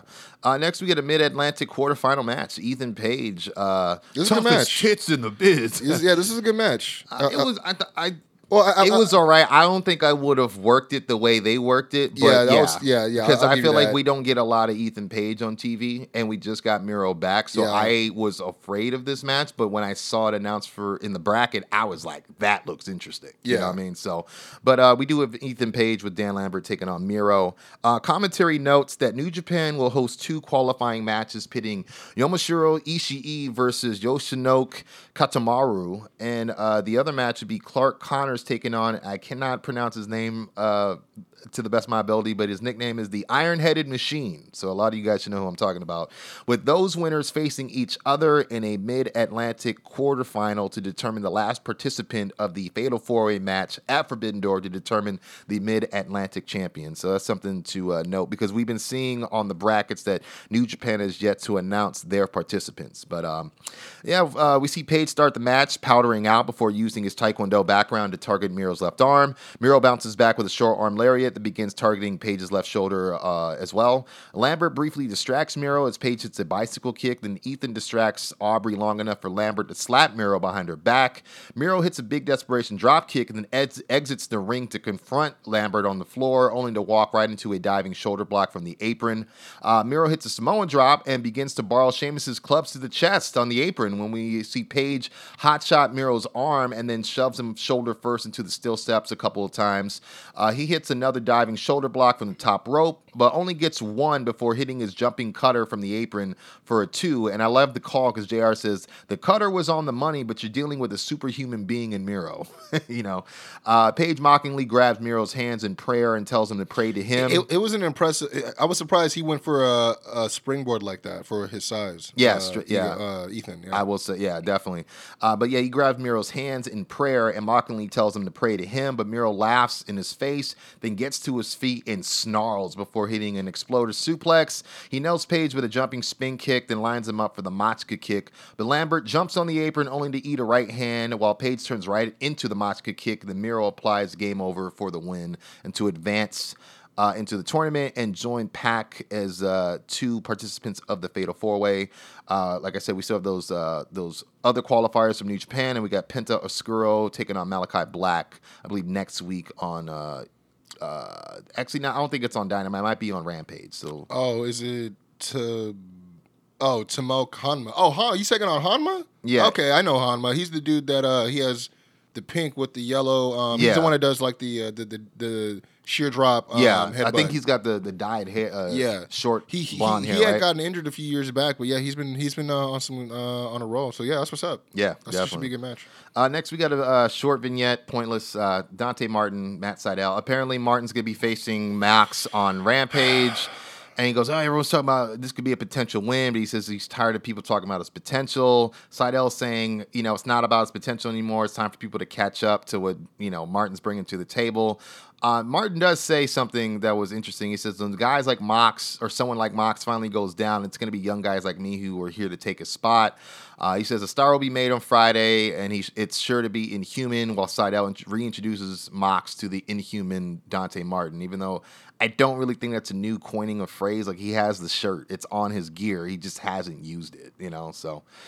But uh, this takes me to Toni Storm taking on Britt Baker. Uh, there was an interview earlier in the night where Storm noted Baker's dentistry career and calls her a smart woman, but clarifies she herself dropped out of school at 15 years old, but she's still smart enough to not play the kind of games that Britt does, and says everyone already knows what Britt brings to the table, while she herself is the perfect skill set and criteria of a champion and vows to take the division where she thinks it should be, which I thought was kind of a little I don't want to say jab at Thunder Rosa, but almost like her reign isn't doing anything. It's almost like I'm gonna bring it up from where Britt left it, but it's like, but Britt's not the champ, you know? Yeah, yeah, she's yeah. Which again, it was weird that Britt was like, "How dare you touch that championship?" Like, bitch, it's not yours. Yeah, it yeah that was a but that's I mean don't get me wrong that's totally in her mm, what's what's the word like she would that would be her business because of the way she's conducted herself in the past but it's not really her business. You know what I mean? Like that's in her wheelhouse to complain about that for whatever reason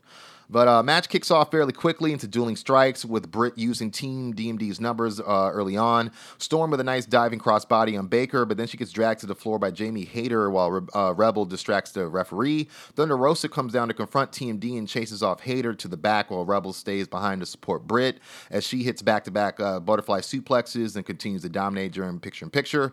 Uh, Storm returns from commercial with a tornado DDT and then another one from the apron to the floor, then hits a snap German suplex, and then she follows with that running hip splash that absolutely rocks Baker, but she bounces back with a sneaky small package and a swinging fisherman's neckbreaker for a near fall. She goes for lockjaw, but Storm counters with another German suplex and then follows with her Storm Zero pile driver for the win.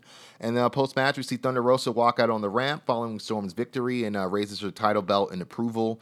And uh, these two actually get approved to, or they made it official, Tony Khan did, that they will be fighting for the AEW Women's title at Forbidden Door. So that should be an interesting matchup.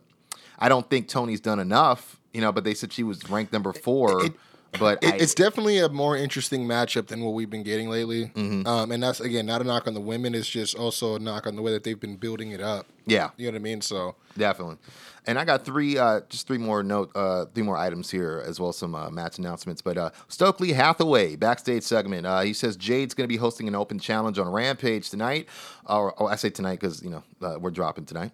While he makes his commentary debut, um, and then Willow Nightingale, one of my favorites, walks into the interview. yeah, it's funny because you had just said that you you were like, yeah, I reached out, and then I then I was like, this is probably why. Yeah, she's too busy. she's too busy. Uh, Stokely compliments her afro and assumes she's there to become a baddie, but she quickly clarifies or reminds him that they've crossed paths before, and then clarifies that she wants to be the one to accept Jade's challenge. Uh, Stokely calls her crazy as hell and says he'll see her on Friday night, but calls her Wilma instead of Willow. You know, little little, little heat. Uh, little pockets of heat right there for Stokely.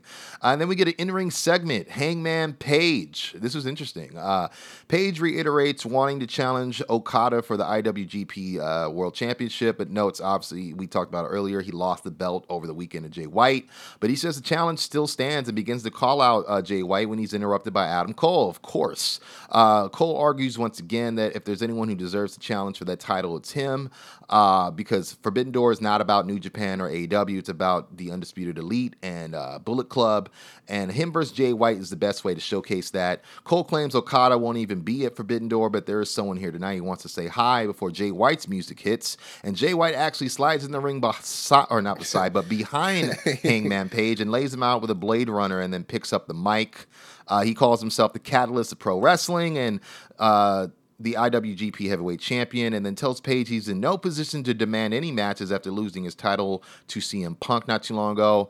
Uh, he also reminds Page that he has two singles wins over uh, over him, uh, just in terms of singles competition, and refuses to put his line on the. Uh, I'm sorry, refuses to put his title on the line, not only against Hangman but also against Adam Cole at Forbidden Door, which confuses Cole. Uh, he ends by saying the world is forced to breathe with the Switchblade now that he's the IWGP champion again, and uh, of course this is the Switchblade era, and he just kind of leaves, uh, leaving you know obviously he lays out Page, but definitely leaving Cole perplexed in terms of you know what he thought his plans were gonna be. WTF, bruh. Yeah, straight up. so, uh, and i now this brings me to the main event, but I will go over some of the matches again for Rampage tonight. We got Jade Cargill taking on Willow Nightingale, uh, defending that TBS title.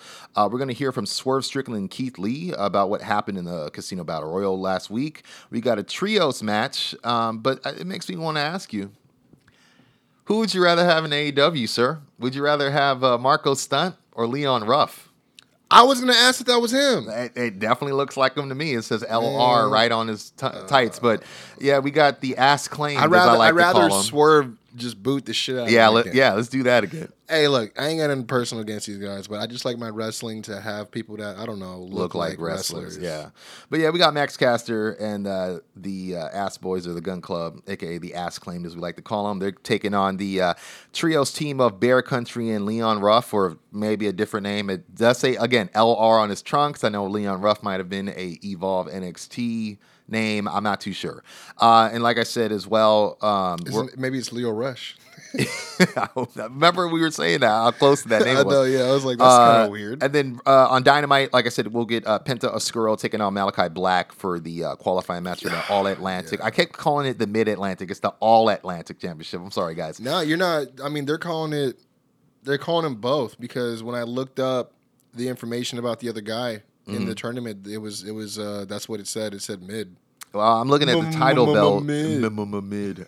No, I, I'm looking at the title belt now. It definitely says All Elite, or, or not all Elite, uh, All Atlantic. It's an, it's, so. it's not all, Atlantic Yeah. pancake breakfast. and then we got a trios match also for Dynamite. It's going to be Aussie Open and Will Ospreay of United Empire taking on Roppongi Vice and Orange Cassidy. And again, uh, some matches that have been confirmed for Forbidden Door. Like I said, the Is IW, that not just chaos? I guess chaos if you want to call it. Yeah. Yeah. Uh, IWGP United States Championship match. Will Ospreay defending against Orange Cassidy. AEW Women's World Championship match. Thunder Rosa defending against Toni Storm. And of course, the AEW Interim World Championship match. Jon Moxley taking on Hiroshi Tanahashi to determine who will be the interim uh, AEW champion. Uh, and this brings me to uh, the championship main event. Tag team titles on the line. Ladder match. Uh, obviously, originally supposed to be a three way with the Bucks, the Hardys, and Jurassic Express. This but, was kind you of know, this is actually better. Yeah, I think so too because I feel like it probably would have been a lot clunkier. Yep. Um, you know, given six guys. So, but yeah, like we said earlier, you know, Jeff was suspended, uh, so they, you know, they were removed from the match. But uh, yeah, I'll just get right into the action, man. I try to get the most. You know, action-packed spots here. Uh, Jungle Boy with a springboard wrist lock, Hurricanrana to Nick off the ladder. Uh, we see. Uh, J- uh, I'm just gonna say JB. JB scales the ladder in the corner and hits a two for one, 180 cross body on the Bucks, but Matt responds with back-to-back locomotive Northern Lights suplexes with a third ending on a ladder.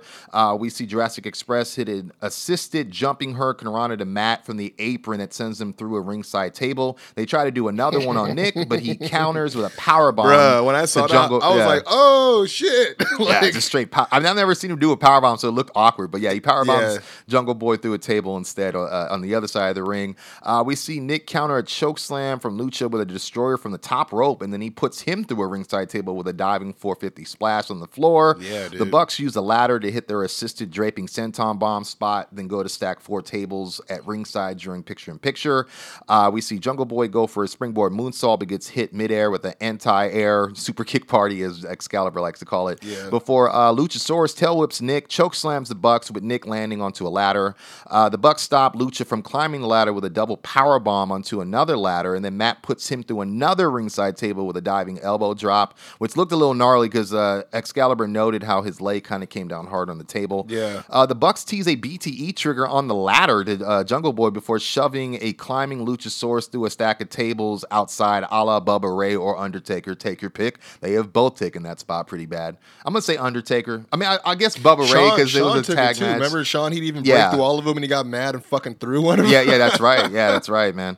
Uh, the Bucks then hit uh, Jungle Boy with a BTE trigger, then climbed the ladder to grab the belts and become the new AEW Tag Team Champions and the first tag team in AEW to become two-time Tag Team Champions. Yeah, I noticed they put the twos up like like. Yeah, I thought to- that was very I was like, so too. so we're gonna get FTR Bucks three, I'm, possibly. I'm guessing, yeah. Give uh, up the straps then. Eh, See, and I was confused because you got to realize when I started this main event, it kicked off at like 21 minutes left. So I was like, man, they giving them time. They did, Right? then, but then when And it then- ended, you're like, why is there still eight minutes? well, left as soon joint, as soon as I seen Christian come down, I said, oh, This is it. Well, it's you know what, Cage. What, what else? What else I knew is uh, that I noticed is the fact that they they pointed out that Jungle Boy's mom and sister in the crowd. Yeah, but, but and were that's they, when it were made they sense not to there me. at the LA show? That's kind of weird. I guess. I mean, unless they don't, they don't. Maybe they don't live in LA. No, I know his don't sister does. Oh, okay, Yeah. for sure. Uh, did you see what? Uh, I mean, I'm gonna get to what happens, but did you see what happened off air? Because the blue, I I I, I uh, have it bookmarked. I didn't see. I heard he had gotten into it with his mom and sister. yeah, right? I'll tell you exactly what he Were said. they keeping kayfabe at least? Yeah, Okay, they were, great. but because they were they weren't live anymore, there was a you lot know, of cursing bombs. Yeah. yeah. Uh, but yeah, post match, Christian Cage comes down to check on Luchasaurus on the floor as the Bucks celebrate their title win on the ramp. Jungle Boy is being helped to his feet by Christian and a referee when Cage finally turns on Jungle Boy by hitting the kill switch. I I, I wanted him to just spear uh, spear him while the referee had him. That would have been good too. Instead, like like he's gonna walk to go towards him and then run, just spears him out of the ref's hand instead. That would have been great. Yeah, but I'll tell you what, I like the kill. I, I Stop really- using my fucking move. Very much like the kill switch. Yeah. Cage uh, then grabs two chairs from under the ring and threatens the ref before hitting JB with a Con-Chair-To, and it was a hell of a he one didn't too. hesitate at all. No, yeah, not at all. Uh, Cage takes off his jacket and drapes it over the face of a falling Jungle Boy and, taunts and taunts the crowd to end the live show. But off air, Cage exits the ring and walks over to Jungle Boy's family in the front row who are waiting, flipping the bird at him, you know, saying, you know, I think his sister was like, You've never been shit. You're, you're a fucking asshole, and blah, blah, blah. And he, because they did note that tomorrow, uh, or It's not tomorrow, 25th or yeah, birthday, the day yeah. out, yeah, It's the his next day, today. exactly, Yeah, yeah. or, or I guess, Or- or yesterday. third- yeah, yesterday, sorry. But uh, he tells them Jungle Boy is going to be eating his birthday cake through a straw tomorrow because he's a piece of shit. That's what you raised, you a piece of shit. You raised a piece of shit. yeah, and just walked off. That was yeah, great. yeah. But uh, yeah, Yeah, because the way his body language was, you could tell he was trying to turn him over after the move. But then when he when he realized he couldn't turn him over, he just like just rolled with it and just kept like talking shit in his face. Yeah. and then immediately rolled out to get the chairs. I was like, "Yo, this is this is a good little look for him." Like, Mm-hmm. definitely. because we never seen him play this here. We seen him play the cheeky.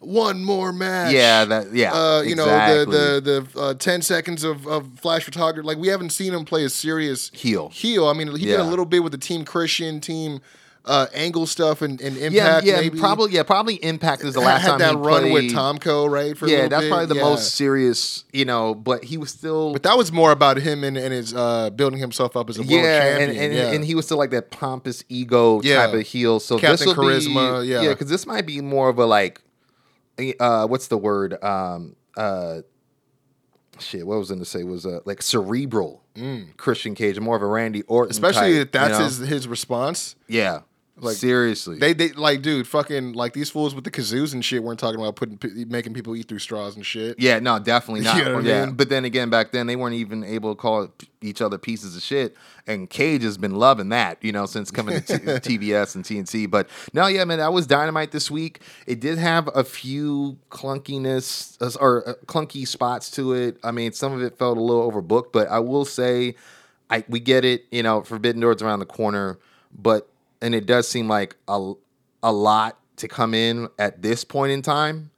Um, maybe some of this, if you were going to buy another hour, you could have done some of this shit on Double or Nothing, you know. Or But, if, or if New Japan had some sort of uh, TV deal, they could have yeah, easily put some of the stuff on there too. exactly. And it's, and the thing is, I'm not saying they haven't, but it's probably not like you said. It's not a TV deal. It might be like an event that we got to hear about secondhand, you know, after it happens, like the results and stuff. So, but I I, again, I don't know about the Orange Cassidy thing versus Will Ospreay, but I love that match with Dax. The Mox and Tanahashi face off was cool. Yeah, I did like I the did like match. Sammy returning to Jericho. yeah, that was a nice surprise. Um, I'm just surprised about how many people are in that group now. So it'll be interesting to see where that like, what, goes. fucking six people in, in or seven because they got Tay too. Because it's tough to think like, well, if you got Sammy, do you need Daniel Garcia?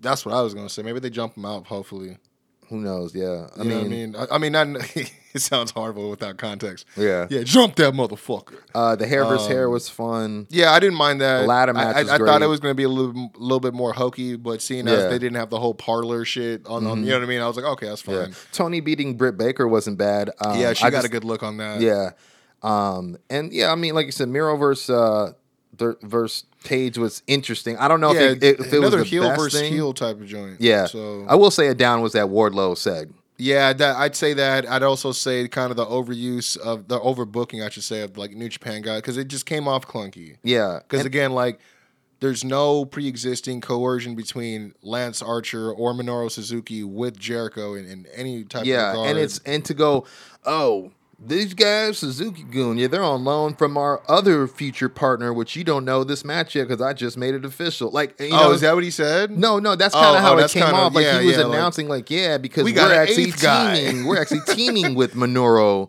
at Forbidden Door. What you didn't know that? And it's just like, which makes no sense. damn, you're like you, you're doing a lot of work right now. Like you're selling the blood and guts. You're selling Yeah, you're doing a Forbidden. Door. You're selling the Fozzy tour, you're yeah, selling you're the selling rock and roll. JAS, Yeah, having a new member. the Like there was and roll Rager at sea. yeah, so much, up. so much. So, Um, but uh, there was more ups than downs, and I did enjoy. Yeah, yeah, that, I, I, so. I'll give him that. I just thought that they kind of overcomplicated um, A few- yeah. the the Forbidden Door scene. I know it's in another week or so, Mm-hmm. but um, one thing I wanted to say uh, right before we get off uh, air right here is I did get a uh, Fightful Select update on the backstage stuff with McMahon and Laurinaitis.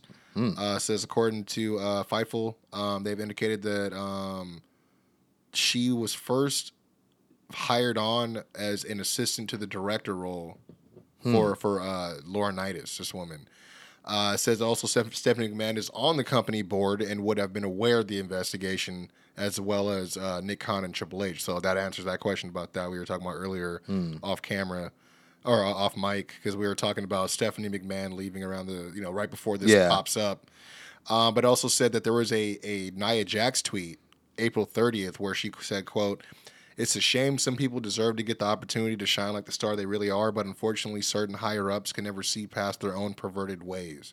Too bad there aren't the lucky ones who can use blackmail to keep their jobs." Um, there was no mention of whether or not this was part of that.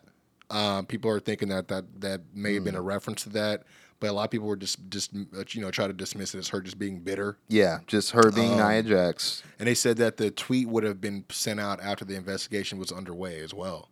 So that's another interesting timeline. Definitely. But uh, basically, what they're trying to say is um, when Laurinaitis was given the spot as head of relations back in 2021, the female talent were all frustrated with the move. And I remember hearing about that. Uh, one source revealing today, according to the report, that she would rather get all her stuff sent to her in a trash bag when she gets fired than to have to deal with Laurinaitis. So that sounds like maybe there's some unspoken history of some stuff that people have seen or Yeah. witnessed or experienced. But uh, the final thing here says one former office employee also said that they believe it would this would turn into a domino effect. And that Vince McMahon will no doubt fight hard to stay, but doesn't see a situation in which Laurinaitis doesn't resign.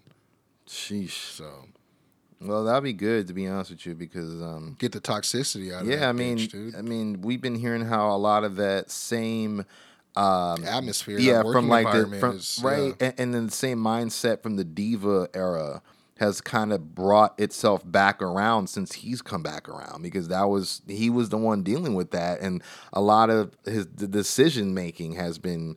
Uh, a lot of people think has that filter again of like, Yeah. do you fit the diva cookie cutter mold? You know, which is haven't we? We've come so far from that. To, Yeah, to yeah. Regress, No, you're right. You know what I mean? Yeah, you're so, right. but anyway, yeah, uh, that is that is some interesting. Uh, Yeah, I just wanted to add that on there because that came in uh, probably right when you started your uh, oh, okay. review. So I just wanted to, because you know we didn't know the backstage news and the feelings overall about how that was. Uh, again, everyone's cooperating, so it's full. You know what I mean? Mm-hmm. Knowledge. So Uh, but I want to thank y'all for doing what y'all always do, man. That's choosing this show every Friday to tune in, man, and check out your review in the pro wrestling world, all the hottest headlines, the the the, the newest news, uh, I guess if that's even a word. But you know, we try to uh, put it down. You know, we try to give it to you straight. You know, we don't do no bias here, man. We just kind of pretty much cut through the cap, man, and just you know feed it to you raw. Uh, so again, thank you for choosing us, man. When you when you guys go ahead and you know go ahead and choose a podcast to listen to, uh, we truly appreciate it, man. And uh, what you could do is uh, to continue supporting us. Follow us on social media, man. Yes, sir. That is at the Quincy Jones Show on Instagram, at Quincy Jones Show on Twitter, backslash the Quincy Jones Show on Facebook, and at the Quincy Jones Show on TikTok as well. Uh, you can find us anywhere you go to get your podcast, but more importantly, you can go to iTunes, SoundCloud, Spotify, iHeartRadio, Castbox, and of course the great people at True 100 Radio. sir. And don't forget, man, we got pre-sales on sale, man. Um, they're doing, you know, we're doing the road to True Fest. Mm. It's going down uh, literally a week from tomorrow, next Saturday. OC, uh, what up? The 25th, the Continental Room in DTF, man. Let's go, man. I mean, Yeah. To be honest, it's been a while since we we've uh, performed under you know the the Mega capacity Tower. of mega towers. Yeah. Yeah. you know, man, we talk about it all the time. Years end the show talking about to check us out, man, to get familiar. This is why Mm-hmm. the moment has came up. the number's been pulled. This is you. what's going down, man. Orange County, the Mega Towers, the Yeah. world's greatest tag team is coming and running wild on you. and and again, you know the vibes. There's no show like a Mega Tower show. Never been. So let's, I mean, come party with us, man. It's, it's gonna be dope. Again, it's the start of the this tour that True 100 Radio is gonna be doing, Mm-hmm. uh, leading all the way up to True Fest. I believe it's going to be uh, going down in August or September. Uh, but man, we're we are on the first show, and we're uh, I believe main, main event the first Yes, show, sir. man. So it's time With for DFL. the main event. uh, but again, you know, check us out on Spotify and any, anywhere else you go to get music. Quincy Jones Go, Doc Lesnar, Mega Towers. You know what it Get is. familiar, man. Hip hop hybrid, Heartbreak Quincy. We in the building, We man. in the building. You know what it is, man. We always tell you guys we're the world greatest tag team. Best way to find out, go ahead and go to Spotify, go to iTunes, go to Tidal, go to Amazon, go to anywhere that you stream your favorite artists, which if you don't already know is going to be us, the Mega Towers, or yours Hello. truly here, the hip hop hybrid Doc Lesnar. I, uh, you know, lie to you never. I mean, I'm just telling you a fact of life. Uh, you know, so don't don't fight it. Just give in to the urge. You know what I'm saying? So go ahead, search bar D O C L E S N A R. There I are. Boom, five star bars for you and yours. I could sell it out of jars, or you could bump it in your cars. Either way, you know what it is, man. But go ahead and check me out. Check out This Is Awesome. That's my most latest project, uh, featuring Quincy Jones Go, the world's greatest tag team partner that ever That's was me. in the world. And then, like I said, world's greatest tag team. That's a single. Go ahead, check that out. Uh, of course, we got uh, you know I got that project with Mega Ran. Uh, like I said, Quincy. We also got I Ellis the artist. Go ahead, check that out on every platform uh, I just mentioned and the ones you know of that I don't mention. If you can get music on there, TikTok, Instagram, wherever, go ahead and check us out. Even even on your stories for like you said, like Yeah. you know what I mean. Facebook, there. all that stuff. Yeah. Check me out. Check Quincy Jones Go out. Check the Mega Towers. We are there. And uh, after that, go ahead and check me out on Mercari at Doc Lesnar. I got so much new inventory wrestling stuff like that. If you guys like wrestling merch, whether it's figures, whether it's autograph stuff, whether it's wrestling pins, go ahead. and hit- hit- memorabilia. yeah, this is the guy. One stop yeah, shop. Trust hit me man. up, Doc Lesnar on Mercari. I'm telling you, and also find me at Doc Lesnar on Instagram or at Doc underscore KJS Pod for all things this podcast, including Wrestle Wednesdays, baby. We keeping it going. Hashtag that. Everybody just tap in. We trying to get the whole community in on this thing. Show us what shirt you're rocking that day. Let us know how hardcore your fan, uh, your fandom, I should say, of wrestling really is. And uh, we'll go ahead and repost you guys in the stories, whatever it is. Hashtag that at Yeah, uh, man. t- tag Quincy Jones show, all that stuff. Talk to us. We talk back, man. Yeah. Hey, we ain't shy. Yeah, you know what I mean. We definitely trying to build with y'all. What's good, man? Ex- but exactly. But Other on that than note, yeah, I was gonna say follow me. I'm Doc Lesnar, Yeah. Twitter and Facebook. But other than that, I got three words for him. Top Top, guys guys out.